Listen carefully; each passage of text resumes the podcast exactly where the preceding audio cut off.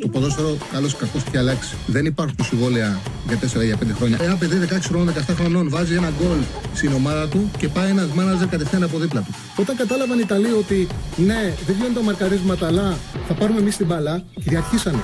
Το χέρι του βοηθού, το χέρι του το μόνο που προσπαθεί να κάνει να στηριχτεί για να μην πέσει κάτω. Με το αριστερό και με το δεξί δεν το βάλει το χέρι. Το, το, το, χέρι του δεν θα συνεχίσει να κινείται. Το βάλει στο πισινό του. Α, μ' αγαπάτε, δηλαδή, Τσάρλι, μ' αγαπάτε. Εννοείται, εννοείται, εννοείται. Καλησπέρα, καλησπέρα. Καλώς ήρθατε σε ένα ακόμα Charlie Ball. Ξεκίνημα πρώτης ολόκληρης ομάδας για το 2024. Ε, πριν ξεκινήσω, Στεφάνε, κάνω μια χαρή. Βγάλε μου το μπουκάλι νερό αυτό εδώ πέρα και το τέτοιο μου τη βαράει που το βλέπω. Ευχαριστώ πάρα πολύ. Είμαστε μαζί με τον Στέφανο Συναδεινό, όπως κάθε μέρα, και μαζί και με την Πέτρια65. Κάντε like, κάντε εγγραφή για να ξεκινήσουμε ωραία την εκπομπή μας. Κάντε like, κάντε εγγραφή. Ε, για να ξεκινήσουμε, έχουμε πολλά πράγματα να συζητήσουμε. Το γνωρίζετε. Θα τα βάλουμε μέσα ε, σε μια σειρά. Δύο ντέρμπι. Μεγάλο διπλό της ΑΕΚ, δίκαια παράπονα ε, για τη διετησία από πλευράς Ολυμπιακού. Τεράστια νίκη του Άρη επί του ΠΑΟΚ και με λάθος διαχείριση του Λουτσέσκου. Σπουδαίο προπονητής, κάνανε αμφισβητή, αλλά οι προπονητές που κάνουν, παίρνουν αποφάσεις, κάνουν επιλογές, δεν μπορούν να βγαίνουν όλες. Λοιπόν, θα τα συζητήσουμε. Όμω και ο Παναγιακό πρώτος, με 2 στα 2 ξεκίνησε ο Τερήμ. Εντάξει, δεν ήρθε ο, ο Τερήμ για να κερδίσει ο Παναγιακό, ο Παζιάννα και το Πανετολικό. Δεν χρειαζόταν. Μια καλύτερη διαχείριση χρειάζεται σε κάποια παιχνίδια. Σε ένα σημείο έκανε κάποια πράγματα στο ημίχρονο. Έκανε, έχει κάνει κάποιες διαφοροποιήσεις που δεν τις βλέπαμε με τον Ιωβάνοβιτ. Αλλά ο Τερήμ θα κρυθεί από εδώ και μπρος που το πρόγραμμα δυσκολεύει αρκετά και έχουμε συνεχόμενα ντέρμπι. Και φυσικά για τον Παναθηναϊκό θα χρειαστεί και ενίσχυση μεταγραφική περίοδο, γιατί είναι ξεκάθαρο ότι το Ρώσο θέλει ενίσχυση για να μπορέσει να κάνει πρωταθλητισμό. Α πάρουμε όμως τα πράγματα με τη σειρά. Πάμε στο ντέρμπι, Ολυμπιακός ΑΕΚ, που δεν γίνεται να μην ξεκινήσουμε με τις δύο αποφάσεις με τα δύο διαιτητικά λάθη για τα οποία φωνάζει ο Ολυμπιακός. Εντάξει, κοιτάξτε να δείτε, είναι πρέπει να τα βλέπουμε τα πράγματα με ηρεμία και με μια σοβαρότητα. Οτιδήποτε ομάδα και να υποστηρίζει ο καθένας, είναι ξεκάθαρο ότι ο Ολυμπιακός δεν αδικήθηκε. Δηλαδή ότι έκανε το 2-2 και τον γκολ κακός δεν μέτρησε. Και την απάντηση γιατί δεν παρενέβη το ΒΑΡ την έχει δώσει ο Μασούρας. Δηλαδή, ε, όλων μας η απορία, επειδή η φάση είναι ξεκάθαρη. Η μπάλα χτύπησε εδώ. Ακόμα και εδώ να χτύπησε. Και εδώ μέχρι το μανίκι ο κανονισμός λέει ότι ε, ακόμα και στο μανίκι δεν είναι χέρι. Μέχρι το μανίκι. Η μπάλα χτύπησε εδώ. Είναι ξεκάθαρο το ότι, μπάλα το ότι ο Μασούρας βρήκε την μπάλα σωστά, γύρισε στο σώμα του και εκτέλεσε. Τώρα το, όλον η απορία ήταν πώς γίνεται το βάρ να μην παρέμβει. Να μην ε, παρέμβει. Ε, την απάντηση έδωσε ο ίδιος ο Μασούρας που έζησε τη φάση καλύτερα από οποιοδήποτε άλλον και είπε ότι άκουσε το σφύριγμα του διαιτή, ε, είχε ακυρώσει τον γκολ πριν η μπάλα πάει στα δίκτυα. Δηλαδή δεν περίμενε ο διαιτητής το βαρ. Ο διαιτητής όρισε ότι είναι χέρι και πήρε μια τελείως ερασιτεχνική απόφαση. Δεν γίνεται ένας σύγχρονος διαιτητής γνωρίζοντας ότι είμαστε σε μια εποχή βαρ να βιαστεί να σφυρίξει και σφυρίξε οπότε δεν έδωσε την ε, δυνατότητα ε, δεν έδωσε δυνατότητα στον, ε, στο βαρ να παρέμβει. Δηλαδή, σφυρίζοντας ο διαιτητής, ουσιαστικά ακύρωσε τη φάση έδωσε φάουλ και δεν πήγε όπως κάνουν πλέον όλοι οι διαιτητές να αφήσει τη φάση ώστε να έχει τη δυνατότητα το βαρ συνέχεια να παρέμβει. Λέει, ε, κοιτάξτε να δείτε. Βλέπω φίλους του ΣΑΕΚ τι γράφουν στο chat. Φέρτε τον εαυτό σας στη θέση. Τον, ε, δεν έχει γίνει στο παρελθόν πάρα πολλές φορές. Συνήθως ο ΑΕΚ Ολυμπιακός ευνοούταν Ολυμπιακός. Ακόμα και ο αντιπρόεδρος του Ολυμπιακού, επειδή είναι, ίσως επειδή είναι φρέσκος, ίσως επειδή η διοίκηση δεν τα έχει καλά με την διοίκηση κόκαλη, μίλησε για την παράγκα την παλιά που υπήρχε. Ε, δεν είναι όπως θέλατε και τότε να μιλάμε με καθαρότητα. Έτσι και τώρα δεν γίνεται να μην ε, κατανοήσετε ότι ναι, ο Ολυμπιακός ισοφάρισε, αλλά τον κόλλα ακυρώθηκε. Δηλαδή, για φανταστείτε να βάζει ένα τέτοιο γκολιάε και να σας το ακυρώσαν. Πρέπει άλλο πράγμα το ότι η ομάδα υποστηρίζουμε και το ότι θέλουμε να συμβεί, και άλλο πράγμα το ότι βλέπουμε. Μην το κάνετε αυτό στον εαυτό σας. Μην ε, επειδή υποστηρίζετε μια ομάδα, παίρνετε την απόφαση να ε, να μειώσετε την αντιληπτική σας ικανότητα. Δεν ξέρω πώς να το πω. Αλλά αυτό που κάνει πολλοί κόσμος, επειδή υποστηρίζει μια ομάδα, αποφασίζει να μειώσει την αντιληπτική του ικανότητα. Το οποίο δεν υπάρχει μεγάλο λάθος. Ναι, υποστηρίζω την ΑΕΚ, αλλά δεν είναι κεντροπή. Μπάλα είναι. Ο διαιτητής έκανε λάθος και αδίκησε σε μια φάση στον Ολυμπιακό.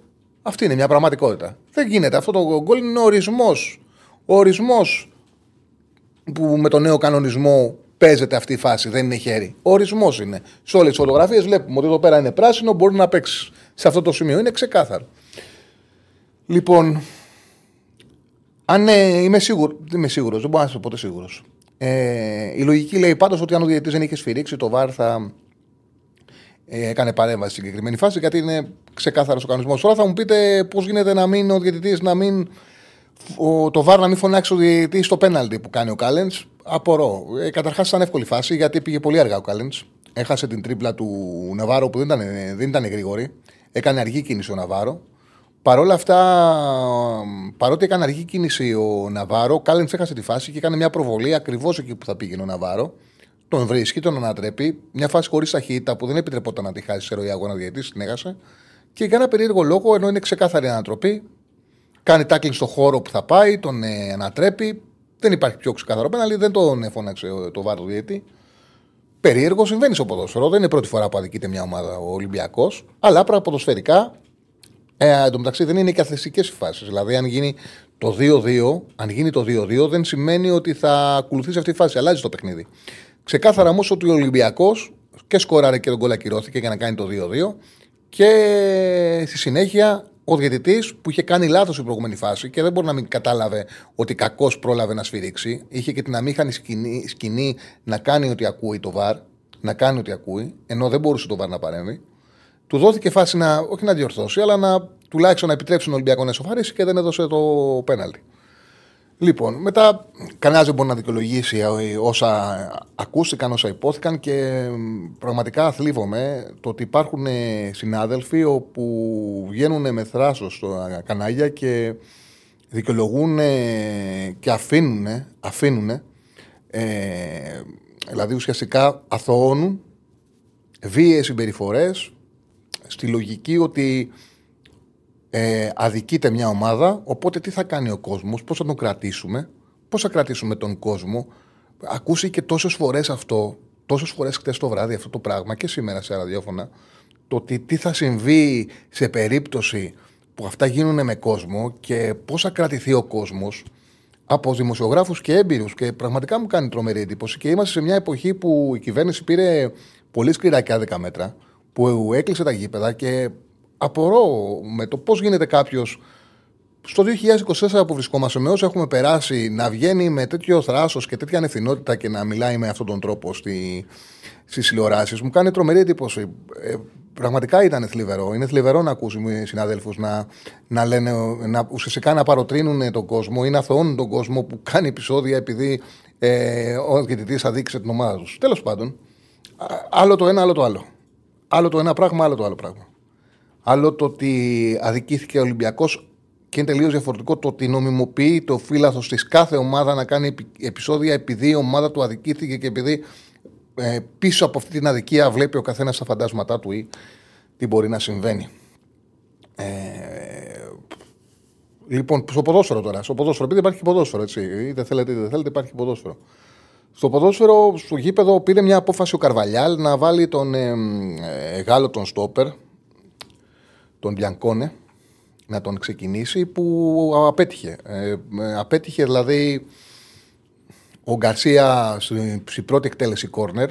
Καταρχάς είχε μέχρι το πρώτο γκολ που είχε πετύχει η ΑΕΚ. Ο Ολυμπιακός δεν έχει καταφέρει να δημιουργήσει το παραμικρό. Έχει ένα κακό πρώτο ημίχρονο Ολυμπιακός.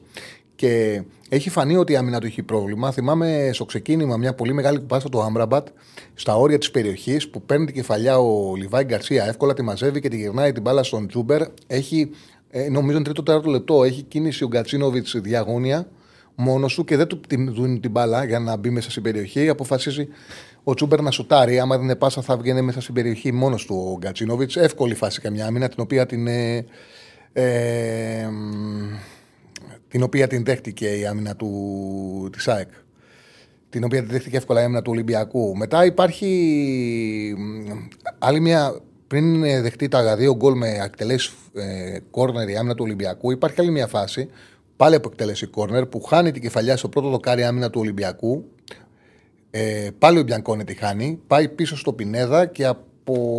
δεν το μαρκάρει κανένα στο Πινέδα. Δηλαδή ήταν απίστευτα παθητική άμυνα σε εκτελέσεις κόρνερ που είχε ο Ολυμπιακός. Εκτέλεσε ο Πινέδα, πέρασε λίγο out. Και μετά έρχεται η φάση που ουσιαστικά ο πιο επικίνδυνος παίκτης της ε, ΑΕΚ σε corner έχει τον χώρο να κάνει βηματισμό, να σταματήσει, να κάνει επιτόπιο, να κάνει κεφαλιά χωρίς να αντιμετωπιστεί από κανέναν. Ε,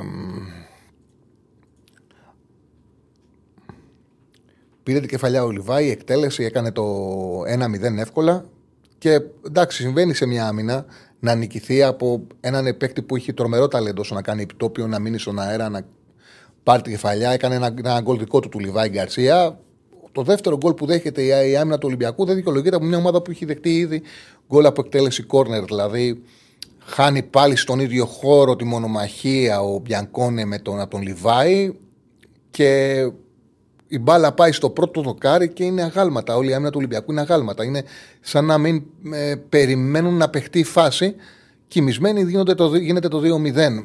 Η Περσινία έκανε, έκανε τέτοιο προβάδισμα δύο τερμάτων απέναντι σε έναν Ολυμπιακό ο οποίος δεν είναι καλά. Ε, θα το είχε καθαρίσει το παιχνίδι. Όμως η φετινή ΑΕΚ δεν είναι η περσινή. Και έρχεται το γκολ της μείωσης του Ολυμπιακού που ναι, η φάση ξεκινάει, αλλά και εδώ φαίνεται. Εδώ είναι ένα φάουλ το οποίο το κερδίζει η ΑΕΚ, σφυρίζεται υπέρ της ΑΕΚ. Ε, οι παίκτες της ΑΕΚ κάθονται, κοιτάνε τη φάση και πάει ο Φορτούνης και το εκτελεί. Και αλλάζουν 7-8 πάσες. Κοιμούνται όλοι στο γήπεδο, δεν έχει πάρει καμπάρι κανένας έχει γίνει. Και εδώ φαίνεται και πόσο κακός είναι ο διαιτητής. Πραγματικά ήταν κακός διαιτητής και το ζητούμενο είναι όλοι φωνάζουν. Αν ναι, τους ενδιέφερε πραγματικά το ελληνικό ποδόσφαιρο, τα πράγματα είναι απλά. Εγώ το έλεγα και πέρσι. Αλλά δεν θέλουμε. Θέλουν να φωνάζουμε, θέλουν να κάνουν επικοινωνιακό πόλεμο. κάθε παράγοντας έχει τον λόγο του να θέλει. Ξέρουμε ε, ε, ποιες είναι οι σχέσεις μεταξύ τους, πόσο τοξικές είναι, το πόσα συμφέροντα παίζονται. Αν θέλανε πραγματικά να μην αδικείται η ομάδα τους, τώρα άνθρωποι με τόσα λεφτά, στα μεγάλα παιχνίδια θα είχαν επιβάλει τον ελίτη διαιτητή. Θα τον είχαν επιβάλει. Και αν θέλουν να τον επιβάλλουν, θα μπορούσαν να τον επιβάλλουν. Να δίνουν λεφτά στα συγκεκριμένα παιχνίδια για ελίτη διαιτητές. Ένας ελίτη διαιτητής, αν έρθει, δεν θα κάνει τέτοια λάθη. Ε, το ποδόσφαιρο είναι ένα άθλημα το οποίο υπάρχουν φάσεις υποκειμενικές που επειδή είμαστε στην Ελλάδα και έχουμε τοξικότητα, ό,τι και να σφυρίξει ο διαιτητής υποκειμενικές φάσεις, εδώ πέρα ρε παιδιά η συγκεκριμένη φάση ε, είναι ξεκάθαρη και υπάρχουν φίλοι της ΑΕΚ που την παίρνουν από πίσω και τη δημοσιεύουν. Δηλαδή, ενώ βλέπεις από μπροστά το τι έχει συμβεί, κάθονται και παίρνουν την πίσω κάμερα και λένε έτσι είναι. Λέει γιατί από πίσω. Ενώ η φωτογραφία της φάσης είναι ξεκάθαρη. Αν θες δηλαδή να κοροϊδέψεις, ε, ό,τι όπως και να σφυρίξει ένας διαιτητής, θα μπορέσεις να το κάνεις. Αν θες να κοροϊδέψεις το μυαλό σου, να κοροϊδέψεις τον εαυτό σου, να χαλάσεις την κρίση σου. Στην πραγματικότητα όμως, ένας ελίτ διαιτητής, τις αχλαμάρες που έκανε ο Σλοβάκος χθες δεν πρόκειται να τις κάνει. Δεν μπορεί να έρθει ένας μεγάλος ελίτ διαιτητής και να αφήνει το φορτούνι να εκτελεί τα φάουλ της ΑΕΚ. Δεν μπορεί ένας ελίτ διαιτητής να έρθει και μια φάση που είναι η φωτογραφία του κανονισμού, όχι μόνο να την εκτιμήσει λάθος, γιατί αυτό γίνεται. Να φροντίσει να σφυρίξει νωρίς ώστε να μην έχει το δικαίωμα να σωθεί από το replay. Δεν μπορεί ένας elite διαιτητής μια τόσο αργή φάση να τη χάσει. Ούτε σοβαρό οι άνθρωποι στο βαρ να μην τον φωνάξουν. Δηλαδή θέλω να πω ότι το ποδόσφαιρο με το βαρ, με elite διαιτητές, θα έχουμε θέματα, γιατί δεν μπορούμε να μην έχουμε θέματα. Γιατί ακόμα και, για παράδειγμα, σε μάτς που σφίριξαν μεγάλοι διαιτητές, στο τελικό κυπέλου Παναγικό ε, Πάουκ που σφίριξε ο μεγαλύτερος Ισπανό διαιτητής, ο Πάουκ ακόμα φωνάζει σε φάσεις οριακές, δύσκολες. Σε φάσεις οι οποίες δεν υπάρχει ξεκάθαρο λάθος, δεν υπάρχει λάθος. Αλλά ο Πάουκ φωνάζει. Ε, στο Παναγικό Πάουκ στη λεωφόρο που είχε κερδίσει ο Πάουκ, αντίστοιχα ένα-δύο που πάλι ήταν ένας Ισπανός ελίδη διαιτητής, πολύ καλός ο Γκράντε, ε, φώναζε ο Παναθηναϊκός. Και Μπορούμε να θυμηθούμε πολύ, αλλά στην πραγματικότητα πραγματικό λάθος δεν υπάρχει. Σοβαρό λάθος δεν υπάρχει. Υπάρχουν φάσεις που είναι αξιολογήσιμες. Δηλαδή, ο ένας διαιτητής τη δίνει από τη μία πλευρά, ο άλλος διαιτητή μπορεί να τη δώσει από την άλλη πλευρά. Είναι φάσεις οι οποίες είναι στο όριο. Ε, αυτό που έλεγα είναι ότι η ΑΕΚ ε, δεν είναι η περσινή, αυτό είναι ξεκάθαρο. Και ο Ολυμπιακός μόλις έβαλε αυτό το γκολ από ένα φάουλ που εκτέλεσε αλλά τελικά που δεν ήταν δικό του, αλλά τελικά έφερε μια τρομερή συνεργασία, μια πολύ ωραία συνεργασία. Κοιμήθηκε η άμυνα και έκανε μια κίνηση προς τα πίσω ο Ναβάρο, ακούμπησε η μπάλα σε αυτόν και την πάσαρε στο φορτούνι που με την μία την πέρασε στο Μασούρα και έκανε το 1-2. Γκολ που έφτιαξε ψυχολογία του, του Ολυμπιακού και στο δεύτερο ημίχρονο είδαμε ένα τελείως διαφορετικό παιχνίδι. Ο Αλμέιδα άρχισε να κάνει αλλαγές και ο Ολυμπιακός και σκόραρε την ισοφάριση και πέναλτι κέρδισε, δεν του δόθηκαν. Δεν του δόθηκε η δυνατότητα να κάνει το 2-2 που το άξιζε. Αργά, μόλις αποφάσισε ο Αλμέιδα να κάνει αλλαγές και να βγάλει τον Καρσία και να ανεβάσει μια θέση για να περάσει ο Γιόνσον και να ανεβάσει μια θέση τον εξαιρετικό χτες Πινέδα, τον καλύτερο παίκτη του αγώνα, και να ανεβάσει και μια θέση τον Τσούμπερ, μόλις συνέβη αυτό, μόλις συνέβη αυτό, ε, η ΑΕΚ έδεσε, σταμάτησε να απειλείται και στον χώρο έφτιαξε και φάση για το 1-3 που δεν το πέτυχε ποτέ το τρίτο τέρμα. Είχε φάση. Δηλαδή έδεσε. Νομίζω ότι και ο Αλμέιδα άργησε λίγο να κάνει τις αλλαγές του. Να, να δείξει Στέφανε κάρτες που έχουμε φτιάξει σιγά σιγά για τον Ολυμπιακό. Ο Φορτούνης είχε, όπως συνηθίζει, ο Ολυμπιακός είναι μια ομάδα που ακουμπάει πάρα πολύ. Έχουμε μέσα 1200 άτομα, 1400, έχουμε πολλά άτομα μέσα τέλος πάντων. Κάντε like, έχουμε μόνο 120, έχουμε πολύ κόσμο μέσα. Και έχουμε 120 like, κάντε like να βοηθήσει την εκπομπή. Και επίσης μου γράφει ο Στέφανος ότι αυτή τη στιγμή οι αποδόσεις για την κατάξυση του πρωταθλήματος στην Πέτρια 65 έχουν αλλάξει. Η ΑΕΚ δίνει 2,50 απόδοση. Ο Παναγικός δεύτερο φαβορή με 2,62. Ο ΠΑΚ πήγε στο 4 και 5 και 50. Και ο Ολυμπιακός στο 8,5 με 8 βαθμούς ε, διαφορά. Ωραία. Λοιπόν, αυτό που έλεγα. Αυτό που έλεγα για τον Ολυμπιακό είναι ότι ο Ολυμπιακός έτσι όπως παίζει, ακουμπάει πάρα, πάρα πολύ στο φορτούνι και είναι πολύ εξαρτώμενος στο φορτούνι. Και ο φορτούνι χτες σε μεγάλο βαθμό αντιμετωπιζόταν. Δηλαδή, το να πηγαίνει ένας παίκτης στο φορτούνι χτες δοκίμασε 10 επιτυχημένες τρίπλες. Ε, 3 στις 10 τρίπλες. Έκανε παίρνει πάρα πολλές προσπάθειες πάνω του φορτούνι. Ε, κάνει πολλά πράγματα, αλλά μοιάζει ο Ολυμπιακός όπως τον βλέπω να μην έχει άλλες ιδέες. Δηλαδή να είναι μια ομάδα που περιμένει να πάρει την μπάλα φορτούνη και να παίξει.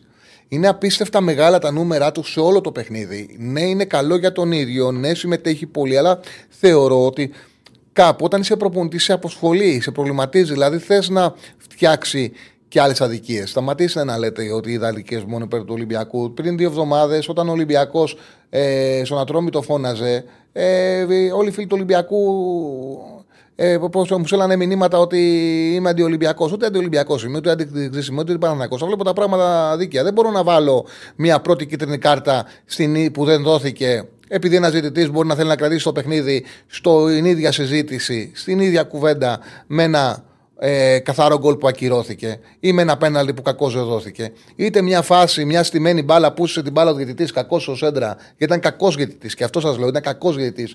Σύνει την μπάλα στη σέντρα, κοιμούνται οι παίκτες Σάι και πάει και το τελείο φορτούνης. Που ναι, είναι απαράδεκτο το οποίο συνέβη αυτό το πράγμα, αλλά είναι, έχει να κάνει με το ότι ήταν πολύ κακός διαιτητής. Και ο Ολυμπιακός για να βάλει τον κολλά, άλλαξε 10 πάσες. Δεν μπορώ να τα βάλω στην ίδια αφετηρία, στην ίδια ζυγαριά.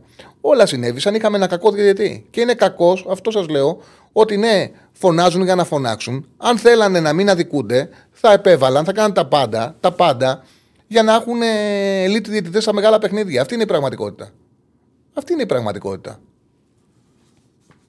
Λοιπόν, για παράδειγμα, δείτε τα νούμερα του Φορτούνη, πόσο μεγάλα ήταν και δείτε να διασωλεί το Ποντέντσο που παίζει στην απέναντι πλευρά. Πόσο διαφορά έχει. Δηλαδή, ο Φορτούνης και αυτό είναι ανάλογα, είναι σε όλα τα παιχνίδια του Ολυμπιακού. Δηλαδή, ο Φορτούνης είχε 81 επαφές με την μπάλα, ο Ποντέντσο είχε 50. Ο Φορτούνης είχε 38 πάσει με 24 εύστοχες μεταβιβάσεις. Ο, Φορ, ο Φορτούνης έχει 50, έχει τις διπλάσεις εύστοχες μεταβιβάσεις.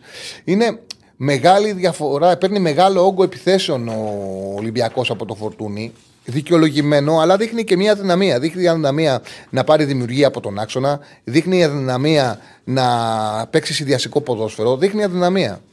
Ο πρωταγωνιστής του παιχνιδιού ξεκάθαρα. Ξε... Α, και θέλω να πω για τον Ναβάρο.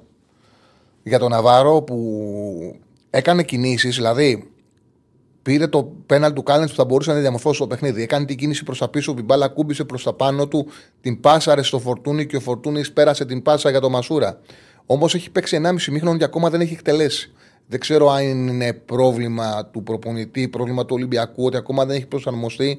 Αλλά είναι μια πραγματικότητα το ότι ακόμα ο Ναβάρο δεν έχει εκτελέσει σε τρία ημίχρονα. Είναι πρόβλημα. Ε, ο Ναβάρο δεν πήγε σε εκτέλεση, δεν πέρασε παίκτη του είχε τις κινήσεις του, είχε τις φάσεις του. Θα μπορούσε να ήταν πάρα πολύ σημαντικός αν είχε δοθεί το πέναλι το οποίο το κέρδισε το Κάλενς να πάρει την ισοφάριση. Απλά το λέω ότι ο Ολυμπιακός σε ένα μάτς που ήταν πίσω στο σκορ και το κυνήγαγε, ε, δεν πήρε εκτέλεση από το χώρο του και το επισημαίνω γιατί ο, ο Ναβάρο δεν κατάφερε να έχει εκτέλεση ούτε στο δεύτερο ημίχρονο που έπαιξε με τον Ατρόμητο.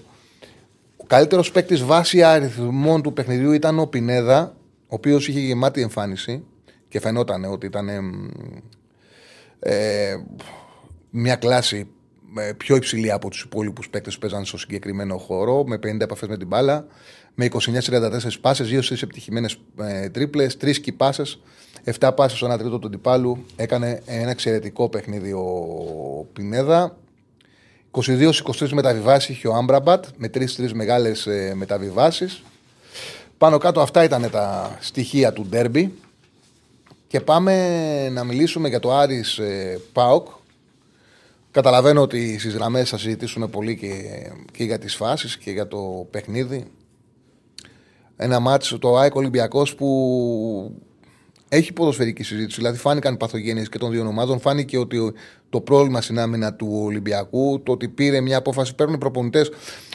Θυμάμαι ο Μαρτίνεθ είχε βάλει τον Πορόζο στον τέρμι με τον Πάουκ και πάνω του Ολυμπιακός έφαγε 4 γκολ. Δηλαδή και στα 4 γκολ που έχει φάει τον Πάουκ, τα είχαμε δείξει κιόλας.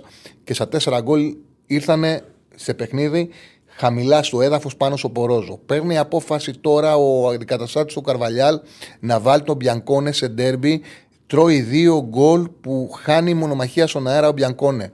Έχει πρόβλημα ο Ολυμπιακός ξεκάθαρα στο κέντρο της άμυνας. Ξεκάθαρα. Αδιαφυσβήτητα. Ε, ε, από την άλλη, πολύ φορτούνη και μια ΑΕΚ η οποία δεν έχει την ένταση που είχε πέρσι να τον διαλύσει. Δηλαδή, κέρδιζε 2-0 να τον σκοτώσει στο, ε, στον χώρο. Και ο Αλμέιδα άρχισε τις αλλαγές του. Όταν τις έκανε, την έδεσε την ομάδα του και θα μπορούσε να κερδίσει με ένα 3. Εντάξει. Ωραίο θα ήταν να γίνει η σοφάριση που την έκανε ο Ολυμπιακός και να δούμε το πού θα πάει το παιχνίδι. Γιατί κανένας δεν μπορεί να πει με βεβαιότητα ότι αν έκανε το 2-2 Ολυμπιακός, είτε δεν θα μπορούσε η ΑΕΚ να δέσει και να βγάλει ένα τρίτο γκολ, είτε ακόμα και να γυρίσει ολοκληρωτικά το παιχνίδι. Δεν το είδαμε. Δυστυχώς δεν το είδαμε και αφήνεται περιθώριο για άσχημες συζητήσεις. Για μένα είναι ξεκάθαρο ότι ήταν κακοί διαιτητές. Κακοί διαιτητές. Κακοί διαιτητές και είναι ξεκάθαρο ότι η λύση στο πρόβλημα υπάρχει και είναι elite διαιτητές να, έρθει μια, να, έρθουν, να έρχονται καλοί διαιτητές, όπου τα λεφτά που παίρνουν είναι πάρα πολλά για να υπάρχει μια οποιοδήποτε αφιβήτηση και η γνώση τους και η κλάση τους δεν χωρούν, δεν θα γίνουν ποτέ τέτοια λάθη με πραγματικά ελιτητέ που τους έχουμε δει και έχουμε δει πόσο ε, σημαντικά βοήθησαν το ελληνικό ποδόσφαιρο. Θέλουν δυστυχώς θέλουν να το ξαναπάνε το ποδόσφαιρο. Εγώ αυτό βλέπω. Ξέρετε, όταν αφήνει κακούς διαιτητές και από κακά μετρία πρωταθλήματα, από Σλοβάκους, διάφορους περίεργους, ε, βοηθάς στο να πάει η συζήτηση στον Έλληνα διαιτητή και βοηθάσω να πούνε οι ομάδες από τη στιγμή που δεν βρίσκουμε άκρη με τους ξένους να ξαναφέρουμε Έλληνες. Το οποίο είναι ένα ψε, ψεύτικο, είναι κάτι ψεύτικο. Το ελληνικό ποδόσφαιρο βοηθήθηκε από τι ξένες διαιτησίες, αλλά από τους καλούς διαιτητές. Όταν φέρνεις από χώρες κατώτερες ποδοσφαιρικά από, τις Ελλάδα, από την Ελλάδα διαιτητές, θα έχεις πρόβλημα. Όταν φέρναμε elite, κρίνια υπήρχε, αλλά όσοι έχουμε μυαλό και βλέπουμε και ξέρουμε τι συνέβαινε στο παρελθόν, καταλαβαίνουμε ότι μπορούσαμε να δούμε τα παιχνίδια. Όταν φέρνουν διαιτητές της πλάκας, Συνέβη αυτό που συμβαίνει, αυτό που συνέβη με τον Νταμπράουσκα πέρσι, συμβαίνει αυτό που είδαμε στο τεσσινό ντερμπι. Αν θα έρθουν οι διαιτητέ, αν δεν τους συμπεριφέρονται ανάλογα, αυτό είναι θέμα των παραγόντων. Γι' αυτό το λόγο είπα ότι είναι θέμα δικό τους να κοιτάξουν, να το βρουν και να το λύσουν. Δεν είναι θέμα, δεν είναι δικό, θέμα δικό μου. Η λύση υπάρχει. Ότι υπάρχει λύση, υπάρχει λύση. Οι διαιτητές έχουν έρθει, τώρα από εκεί και πέρα ας ρώτησαν να τους κρατήσουν. Δικό τους θέμα είναι. Ε, λοιπόν, πάμε στο Άρης Πάοκ. Λοιπόν, τα λέγαμε ότι την Παρασκευή. Ε, τα λέγαμε την Παρασκευή για τον Άρη. Ξέραμε πώ θα αντιμετωπίσει τον Πάοκ, το έχει ξανακάνει. Ακριβώς αυτό το πράγμα είδαμε. Έναν Άρη ο οποίος ήταν πάρα πολύ δεμένος στο κέντρο, περίμενε σε χαμηλά μέτρα τον ε, Πάοκ. Δεν του άφησε ποτέ τη δυνατότητα ε, του Πάοκ να κάνει αυτό που έκανε σε άλλες ομάδες, να πάρει, να κλέψει μπάλες και να τρέξει πάνω στην αντίπαλη αμυντική τετράδα. Δεν του έδωσε ποτέ δυνατότητα αυτή ο Άρης και αυτό ήταν το πρώτο του όπλο. Επίσης, δεν του επέτρεψε ποτέ να φέρει την μπάλα στον Τόμας. Ο Τόμας είχε ένα τελείως άδειο παιχνίδι επιθετικός του Πάουκ, κάτι το οποίο ουσιαστικά δεν έδωσε τη δυνατότητα για συνεργασίες στους παίκτες του Πάουκ. Τον απομόνωσε τον Πάουκ. Νομίζω ότι η τακτική που ξέραμε ότι θα έχει, δηλαδή μια τετράδα χαμηλά μέτρα, ε, μια, ε, το Μοντόγια ανάποδο μπακ, με ανάποδο πόδι όπως κάνει όλα τα ντέρμπι, με σκοπό να μην επιτρέψεις τον εξτρέμ, αυτό θέλει ο Μάντζιος, δεν θέλει τον καλός εξτρέμ του αντιπάλου να μπαίνει διαγώνια μέσα στην περιοχή και τον έκοψε τελείως αυτό το παιχνίδι στον Ντεσπόντοφ. Ε, στον ο Ντομπάτζο να έχει ουσιαστικά εντολή να μην περνάει τη σέντρα όπως την ίδια εντολή είχε ακόμα περισσότερο. Μοντόγια που ο Μοντόγια ήταν λες και είχαν πυροβολήσει τη γραμμή της σέντρας να μην περάσει, αλλά OK, okay, το ξέραμε ότι θα συμβεί.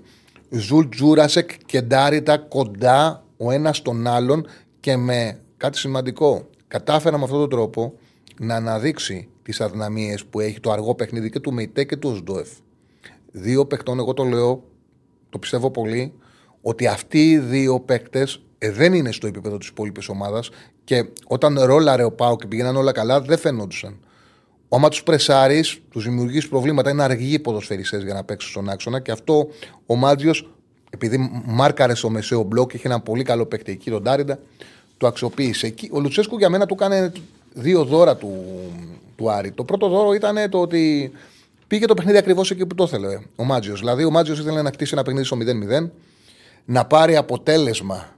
Ε, να πάρει αποτέλεσμα μέσα από την. Να πάρει αποτέλεσμα, να πάρει αυτοπεποίθηση μέσα από το γεγονός ότι ένα μάτσο το οποίο πήγαινε ο Πάουξ σαν φαβορή ε, το έχει ισορροπήσει και το διαχειρίζεται σωστά. Ε, και από εκεί και πέρα να χτίσει πάνω σε ένα παιχνίδι όπου δεν θα δίνει χώρους στον Πάουκ. Δηλαδή να παίρνει από την άμυνά του αυτοπεποίθηση. Και έχει ένα σπουδαίο φόρ που κάνει πολλά πράγματα. Ε, έχει έναν καλό παίκτη μπροστά από τους δύο κεντρικούς καυτοντάριντα. Οπότε μέσα από αυτό θα προσπαθούσε να φτιάξει την ψυχολογία του. Θεωρώ ότι του κάνει ένα πάρα πολύ μεγάλο δώρο από την, δύο δώρα. Το ένα ήταν το γεγονός ότι πήγε σε μια συντηρητική εντεκάδα, δηλαδή έβαλε το Μουρκ, το έχει κάνει και σε άλλα ντέρμπι, θα μου πείτε. Απλά πώς εξελίξεται το παιχνίδι ε, αντί για τον ε, Κωνσταντελιά, βοήθησε τον Άρη στο να το πάει εκεί που ήθελε. Δηλαδή σε ένα ντέρμπι με λίγες φάσεις. Αυτό ήθελε ο Άρης. Και αυτό του έδωσε ο Λουτσέσκου με την απόφαση του να μην βάλει τον Κωνσταντέλια. Του το... Δεν πήγε καλά και ο Μούρκ στο συγκεκριμένο παιχνίδι. Ε, έχει δίκιο ο φίλος. Ο φίλος που μας γράφει τώρα έχει 7 γκολ 7 φέτος, παιδιά, δεν γίνεται με τα Χριστόν. Λέμε το τι συνέβη στο παιχνίδι. Λέμε το τι έγινε στο παιχνίδι. Δηλαδή ότι αποδείχτηκε στο γεγονός ότι πήγε σε μια συντηρητική εντεκάδα, τον Άρη τον βόλεψε. Το πραγματικό λάθος, αυτό που δεν δικαιολογείται, γιατί πάρα πολύ σωστά λέει ο φίλος ότι ναι, ο Μουργκ είχε πάει με αέρα, ρε παιδί μου. Είχε γίνει ένας σκάφ ο οποίος είναι ο βασικός στα μεγάλα παιχνίδια και δικαιολογημένα. Οπότε κάποια στιγμή σε ένα μεγάλο παιχνίδι δεν θα παίζει καλά, οπότε θα λέγαμε γιατί τον έβαλε ο Μουργκ δεν έπαιξε καλά. Απλά το λέμε εκ του αποτελέσματος από την εικόνα. Όμως θεωρώ ότι το συντηρητικό παιχνίδι, η συντηρητική εντεκάδα, τον Άρη τον βόλευε. Ε, ναι, με πονάει η ΑΕΚ. Αν βλέπεις την εκπομπή, φίλε, η Άσονα Βαντί και καταλαβαίνεις ότι με πονάει η ΑΕΚ, κάτι δεν ε, καταλαβαίνεις καλά. Γιατί μιλάς σε έναν άνθρωπο όπου ισχυρίζεται και το πιστεύει πάρα πολύ ότι απόλυτα δίκαια η ΑΕΚ πήρε το περσινό πρωτάθλημα. Όσο και να φωνάζουν, όσο και να λένε, ήταν η καλύτερη ομάδα και το πήρε απόλυτα δίκαια. Οπότε δεν μπορεί όταν υποστηρίζω ότι το πήρε απόλυτα δίκαια το περσινό πρωτάθλημα και όσοι βγαίνουν και λένε και μιλάνε το πήρε με τη θυσία, κοροϊδεύουν τον εαυτό τους. Δεν μπορεί να με πονάει η ΑΕΚ, δεν έχω λόγο να με πονάει καμία ομάδα. Τη δουλειά μου κάνω, επαγγελματίας είμαι. Δεν με πονάνε οι ομάδες, βγάζω, βιοπορίζομαι από τις ομάδες. Κάπου ξε, ξεκαθαρίσα το. Ε, δώσε μου το δικαίωμα όμως να έχω την άποψη και να μην κοροϊδεύω τα μάτια μου. Να ξέρω τι βλέπω και τι, και τι λέω. Λοιπόν, επιστρέφουμε στο Άρης, ε, στο Άρης Πάουκ. Το λάθος ήταν ο Βιερίνια. Γιατί, ήταν, γιατί καταρχάς ήταν αδικαιολόγητο να το κάνει γιατί είναι ο Σάσα σε εκπληκτική κατάσταση. Ο Σάσα προερχόταν από. Ε, το ένα παιχνίδι να είναι καλύτερο από το άλλο. Ε, έλεγα μάλιστα στην εκπομπή της Παρασκευής είναι ότι. Ε, ε, έλεγα για τον Εσάσα την Παρασκευή ότι ε, ε, μένουμε σε πρωταγωνιστές που κάνουν τη διαφορά στο μάτι. Όμως η ισορροπία έχει δώσει αυτός ο παίκτης. Δηλαδή, ο Πάουκ ήταν μια ομάδα που για πολύ μεγάλο διάστημα ταλαιπωρούταν από την έλλειψη δεξιού μπακ, όπου ταλαιπωρούταν που παίζει και Τζιόρα που δεν περνάει τη σέντρα. Και το ότι μπήκε ο Σάσρε και έλυσε αυτό το πρόβλημα στη δεξιά πλευρά και είχε ένα μπακ ο οποίος και επιτίθεται και αμυντικά δίνει ασφάλεια, αλλά δίνει και ανεβάσματα, του έδωσε μια ισορροπία και μια ηρεμία. Ε, οι προπονητές είναι άνθρωποι. Ε, και γι' αυτό το λόγο, καμιά φορά το ότι η αξιολόγηση που γίνεται βλέποντας το παιχνίδι είναι πιο εύκολη. Και λένε, πολλοί λένε ότι δεν ξέρει ο Λουτσέσκου, ξέρεις εσύ. Τι συμβαίνει όμως, ότι δεν είναι ότι ξέρει ο Λουτσέσκου. Είναι ότι ο Λουτσέσκου είναι άνθρωπος, έχει ζήσει πολλά με το Βιερίνια, τον έχει δει να του παίρνει μεγάλα παιχνίδια ο Βιερίνια.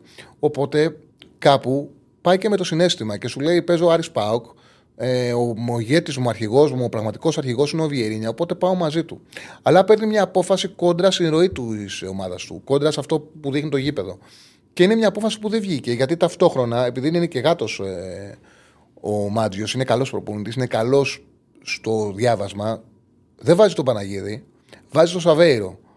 Ε, δεν ξέρω αν ισχύει η ενημέρωση που έχω ότι θα βάζει τον Παναγίδη και είδε τον. Ε, ε, και είδε το Βιερίνια και ξαφνικά πέταξε ο Σαβέιο και ότι δεν ήταν ενημερωμένος και ήταν μια έκπληξη. Μόλις είδε την δεκάδα, του βάλε έναν εξτρέμ για να τον ε, λυγίσει. Σε κάθε περίπτωση, ο Άρης στον χώρο που άφησε, στον χώρο που άφησε ο Λουτσέσκου την, τον, στον αχίλιο πτέρνα του ΠΑΟΚ, παίρνει πάθητη γκολ με δημιουργία του και γκολ με εκτέλεση δική του. Ο Σαβέιρο ξαφνικά από το πουθενά που έχει αποκτηθεί το καλοκαίρι και δεν τον έχουμε δει, δεν το γνωρίζουμε, μπαίνει για να χτυπήσει στο Βιερίνια και αξιοποιεί την παθητική άμυνα από τον γκολ.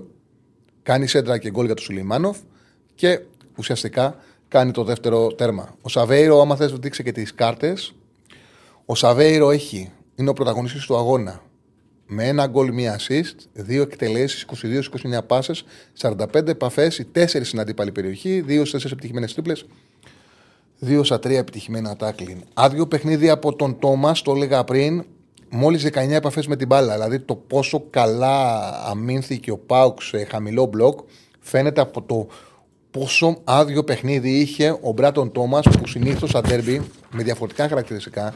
Γιατί ο Μπράτον Τόμας, τι λέμε συνέχεια. Ο Μπράτον Τόμας είναι ένας φορό ο οποίος είναι καλός για τα μεγάλα παιχνίδια. Τα μεγάλα παιχνίδια όμως στα τέρμπι δεν έχουν τη συμπεριφορά που έχουν τα παιχνίδια του Πάκ με τον Άρη. Δηλαδή είναι ένας ε, επιθετικός όπου όταν χρειάζεται να ξεκινά τις επιθέσεις του έξω από την περιοχή, δηλαδή όπως έκανε ο Καρεσκάκης, όπως ε, έγινε ηλιοφόρο και πρέπει να κάνει ένα δημιουργικό ποδόσφαιρο, να πλησιάσει τα χαφ, να κουμπίσει μπάλα πάνω του και να συνεργαστεί.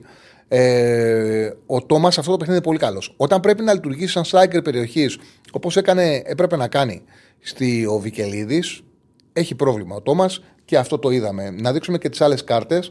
Άδειο παιχνίδι από τον Δεσπόντοφ, ο οποίος είχε μόλις μίας στι πέντε επιτυχημένες τρίπλες, 13-17 πάσες, ε, μία επαφή μόλις στην αντίπαλη περιοχή. Περιορίστηκε η Κοντεσπόντοφ και ήταν ένα από τα κλειδία του Μάτζιου που το έχει πετύχει πολύ με το Μοντόγια. Η επιλογή του Μάτζιου να βάζει το Μοντόγια στα ντέρμπι του βγαίνει αμυντικά, γιατί έτσι έγινε θα διαχειρίζεται ανασταλτικά. Και ουσιαστικά, ε, ουσιαστικά το παιχνίδι του άλλαξε, προσπάθησε να το αλλάξει και πήγε, το μείωσε το μάτς και πήγε να το σοβαρήσει, ίσως ο Κουσαντέγια που είχε σε 33 λεπτά γεμάτα πράγματα. Έκανε 10 πάσει, είχε δύο στι δύο τρίπλες. Πραγματικά ο Κωνσταντέγια έδωσε μόλις μπήκε μία αυτό που έλειπε. Έλειπε δηλαδή να πάρει την μπάλα σε ψηλά μέτρα, να την κρατήσει και να περάσει τον παίκτη του. Να κάνει μια ωραία ατομική ενέργεια. Ε, Ένας φίλος λέει: Διαφωνώ μαζί σου για τι να λέμε ότι η λύση είναι οι ξένοι διαιτητές και να μην είναι οι Έλληνες, γιατί τους Έλληνες έχουμε δει πάρα πολλές φορές. Ε, οπότε γνωρίζουμε ότι δεν είναι η λύση. Δεν είναι. Το ποδόσφαιρο το ελληνικό έχει ταλαιπωρηθεί από τους Έλληνες διαιτητές. Εγώ δεν πιστεύω στην ελληνική διαιτησία. Ε, δέχονται πάρα, δεν φταίνε. Δέχονται πάρα πολύ πίεση οι άνθρωποι. Ακόμα και την ικανότητα να την έχουν, δέχονται πάρα πολύ πίεση. Εδώ ρε παιδιά, ένας ο κακομίρη ο γιατρός, ο κακομίρη ο γιατρός, ο Παναναναϊκό Ολυμπιακός, που έπρεπε να πάρει μια απόφαση, μάθαμε κατευθείαν το που μένει, ποιος είναι, τι ομάδα υποστηρίζει, το ποιο είναι το Facebook του. Το ασκήθηκε τέτοια πίεση που τρελάθηκε ο άνθρωπος. Φανταστείτε τι πίεση ασκείται στους Έλληνες διαιτητές. Είναι πάρα πολύ τοξικό το ελληνικό ποδόσφαιρο για να μιλάμε για Έλληνες διαιτητές.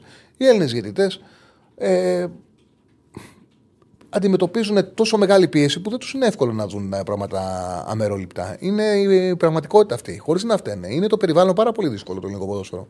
Είναι μονόδρομος το να έχουμε στα μεγάλα μάτς ελίτ διαιτητές. Μονόδρομος δεν υπάρχει άλλος τρόπος. Και απορώ πώς γίνονται, αλλά φαντάζομαι ότι γίνεται γιατί δεν τους ενδιαφέρει, τους βολεύει. Δηλαδή, όταν ε, τον αδύναμο τον βολεύει να φωνάζει, τον δυνατό τον βολεύει να έχει κακούς γεητέ του χεριού του. Οπότε δεν πάνε στην λύση ελίτ γεητέ. Υπάρχει λύση, είναι ξεκάθαρη λύση. Αν θέλουν μεταξύ τους κάθονται, συνεννοούνται και λένε βάζουν κάτω τα παιχνίδια και φροντίζουν 30, 40, 50 το χρόνο. Ελίτ διαιτητές, καθαρίσαμε, τελειώσαμε. Άσου να σφυρίξουν ό,τι δώσουν. Δεν πρόκειται να γίνουν όρια. Θα διαμαρτύρονται. Θα διαμαρτύρονται και πάλι θα βγουν και θα κάνουν. Το 50-50 το καταλαβαίνει κανένας στο ποδόσφαιρο. Δεν είναι εύκολο να το καταλαβεί κανένας. Ε, Όμως, άλλο πράγμα είναι όσοι θέλουμε να έχουμε το 50-50 να λέμε και να βγαίνουμε και να συζητάμε ότι παιδιά, τι, φάλ, τι πέναλτι είναι αυτό τώρα που ζητάει ο Ολυμπιακός στο Βόλο, τι πέναλτι είναι αυτό που ζητάει ο Ολυμπιακός στο Περιστέρι; Αυτά είναι ένα σοβαρός διαιτητής. Λογικά δεν το δίνει. Αυτά είναι πέναλτι, μεταξύ μας θα τα συζητάμε. Μην του κάνουμε συζήτηση και από κάτω με βρίζετε. Αλλά εγώ ξέρω, που έρχομαι να κάνω την εκπομπή μου, ότι δεν μου έδωσε τη δυνατότητα ο τρόπος που σφυρίχθηκε το παιχνίδι να κάτσω να μιλάω για, για τον διαιτητή. Σε εσάς, σε εσάς εννοώ, στον κόσμο που θέλει να ζήσει υποστηρίζοντα την ομάδα του, ό,τι και να συμβεί, το άθλημα θα του δώσει τη δυνατότητα να το κάνει. Όμως, σε μένα που το κάνω επαγγελματικά ή σε οποιονδήποτε θέλει να δει το πράγμα αντικειμενικά, δεν θα του δώσει δυνατότητα να στήσει μια εκπομπή πάνω στη διαιτησία. Θα ασχοληθεί με το ποδόσφαιρο. Αυτή είναι η πραγματικότητα με τους ελίτ Ότι αν θες να δεις το πράγμα με φανατισμό, και να σου βάλω να σφυρίξει, θα το δεις. Όποιον και να το, το, το κολλήνα να σου βάλουν σε καλά του, άμα θες να δεις το ποδόσφαιρο με φανατισμό, θα το δεις με φανατισμό.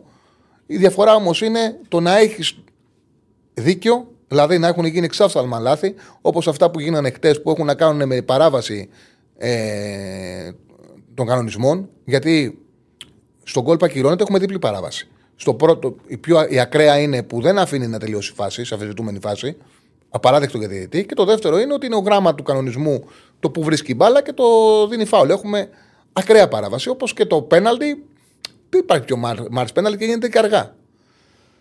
Και το πρώτο γκολ τελεί ανάποδος παίκτης στο φάουλ.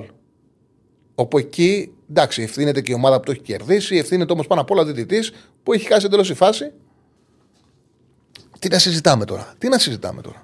Τι να συζητάμε. Λοιπόν, έβαλε πόλο ο Στέφανος αν ε, θεωρούμε ότι οι ειδικές αποφάσεις έκαναν τον τέρμπι. Οκ, okay, για μένα κακός μπήκε. 61-38 ψηφίστηκε γιατί είναι ξεκάθαρο το ότι, είναι ξεκάθαρο το ότι ο Ολυμπιακός έπρεπε να σοφαρίσει. Τρέχει το Πολ, τι φταίει για την ένα του Πάουξ ο Χαριλάου, τα λάθη του Λουτσέσκου, 42%, το τακτικό πλάνο του Μάτζη 49%, και Σαβέιρο, ωραίο είναι 9%. Μπράβο. Μια χαρά, μια χαρά. Λοιπόν, ωραία. Ε, να δω, μηνύματα ποδοσφαιρικά δεν έχετε στείλει από ό,τι βλέπω. Έχουμε γραμμές. Να πω δύο-τρία πράγματα για τον Παναγιακό και θα ανοίξουμε γραμμές. Ε, ο Παναναναϊκό έκανε δύο νίκες με τον ε, Τερήμ. Κέρδισε τον Παζιάννα και τον Πανατολικό. Δεν έθελξε. Δεν είναι και εύκολο κιόλας στο διάστημα που βρισκόμαστε να παίξει καλό ποδόσφαιρο. Η αλήθεια είναι ότι, το ξαναλέω, δεν χρειάζονταν τον Τερήμ ο Παναναναϊκό για να κερδίσει ούτε τον Παζιάννα ούτε τον Πανατολικό.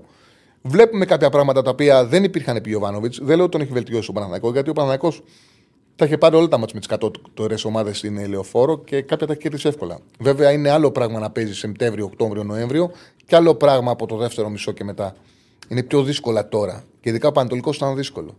Είδαμε όμως τον προπονητή και ουσιαστικά και αυτό κέρδισε ο Παναναναϊκό. Γιατί το μάτι ήταν δύσκολο το Πανατολικό όπως εξελίχθηκε. Ο Πανατολικό έπαιξε με τρία στόπερ, έπαιξε χαμηλά μέτρα άμυνας. Ο Ιωαννίδης ήταν σε κακή μέρα. Δεν μπόρεσε να τελειώσει ούτε μια φάση σωστά μόνος του. Και ο Τερήμ το διάβασε και στο ημίχρονο έκανε κάτι που δεν έκανε ποτέ ο Γιωβάνοβιτς. Πέρασε δεύτερο επιθετικό. Ε, δεν το έκανε ο Γιωβάνοβιτς ποτέ τόσο γρήγορα. Ο Τερήμ το έκανε. Είχε δηλαδή ένα από τα πράγματα που περιμένει ο Παναγιακό από τον Τερήμ, χωρίς να σημαίνει ότι θα φέρουν επιτυχία. Γιατί δεν είναι το πιο σημαντικό πράγμα στο ποδόσφαιρο η τακτική διαχείριση. Είναι ένα κομμάτι, δεν είναι το πιο σημαντικό.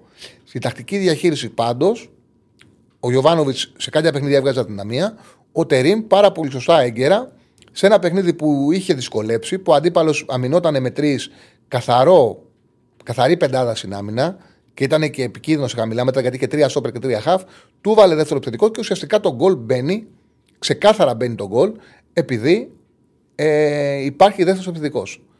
Πάει ε, ανάμεσα στον δεξί στόπερ και στον κεντρικό στόπερ ο Ιωαννίδης και πάει ανάμεσα στον αριστερό στόπερ και στον ε, κεντρικό στόπερ ο Σπόραρ.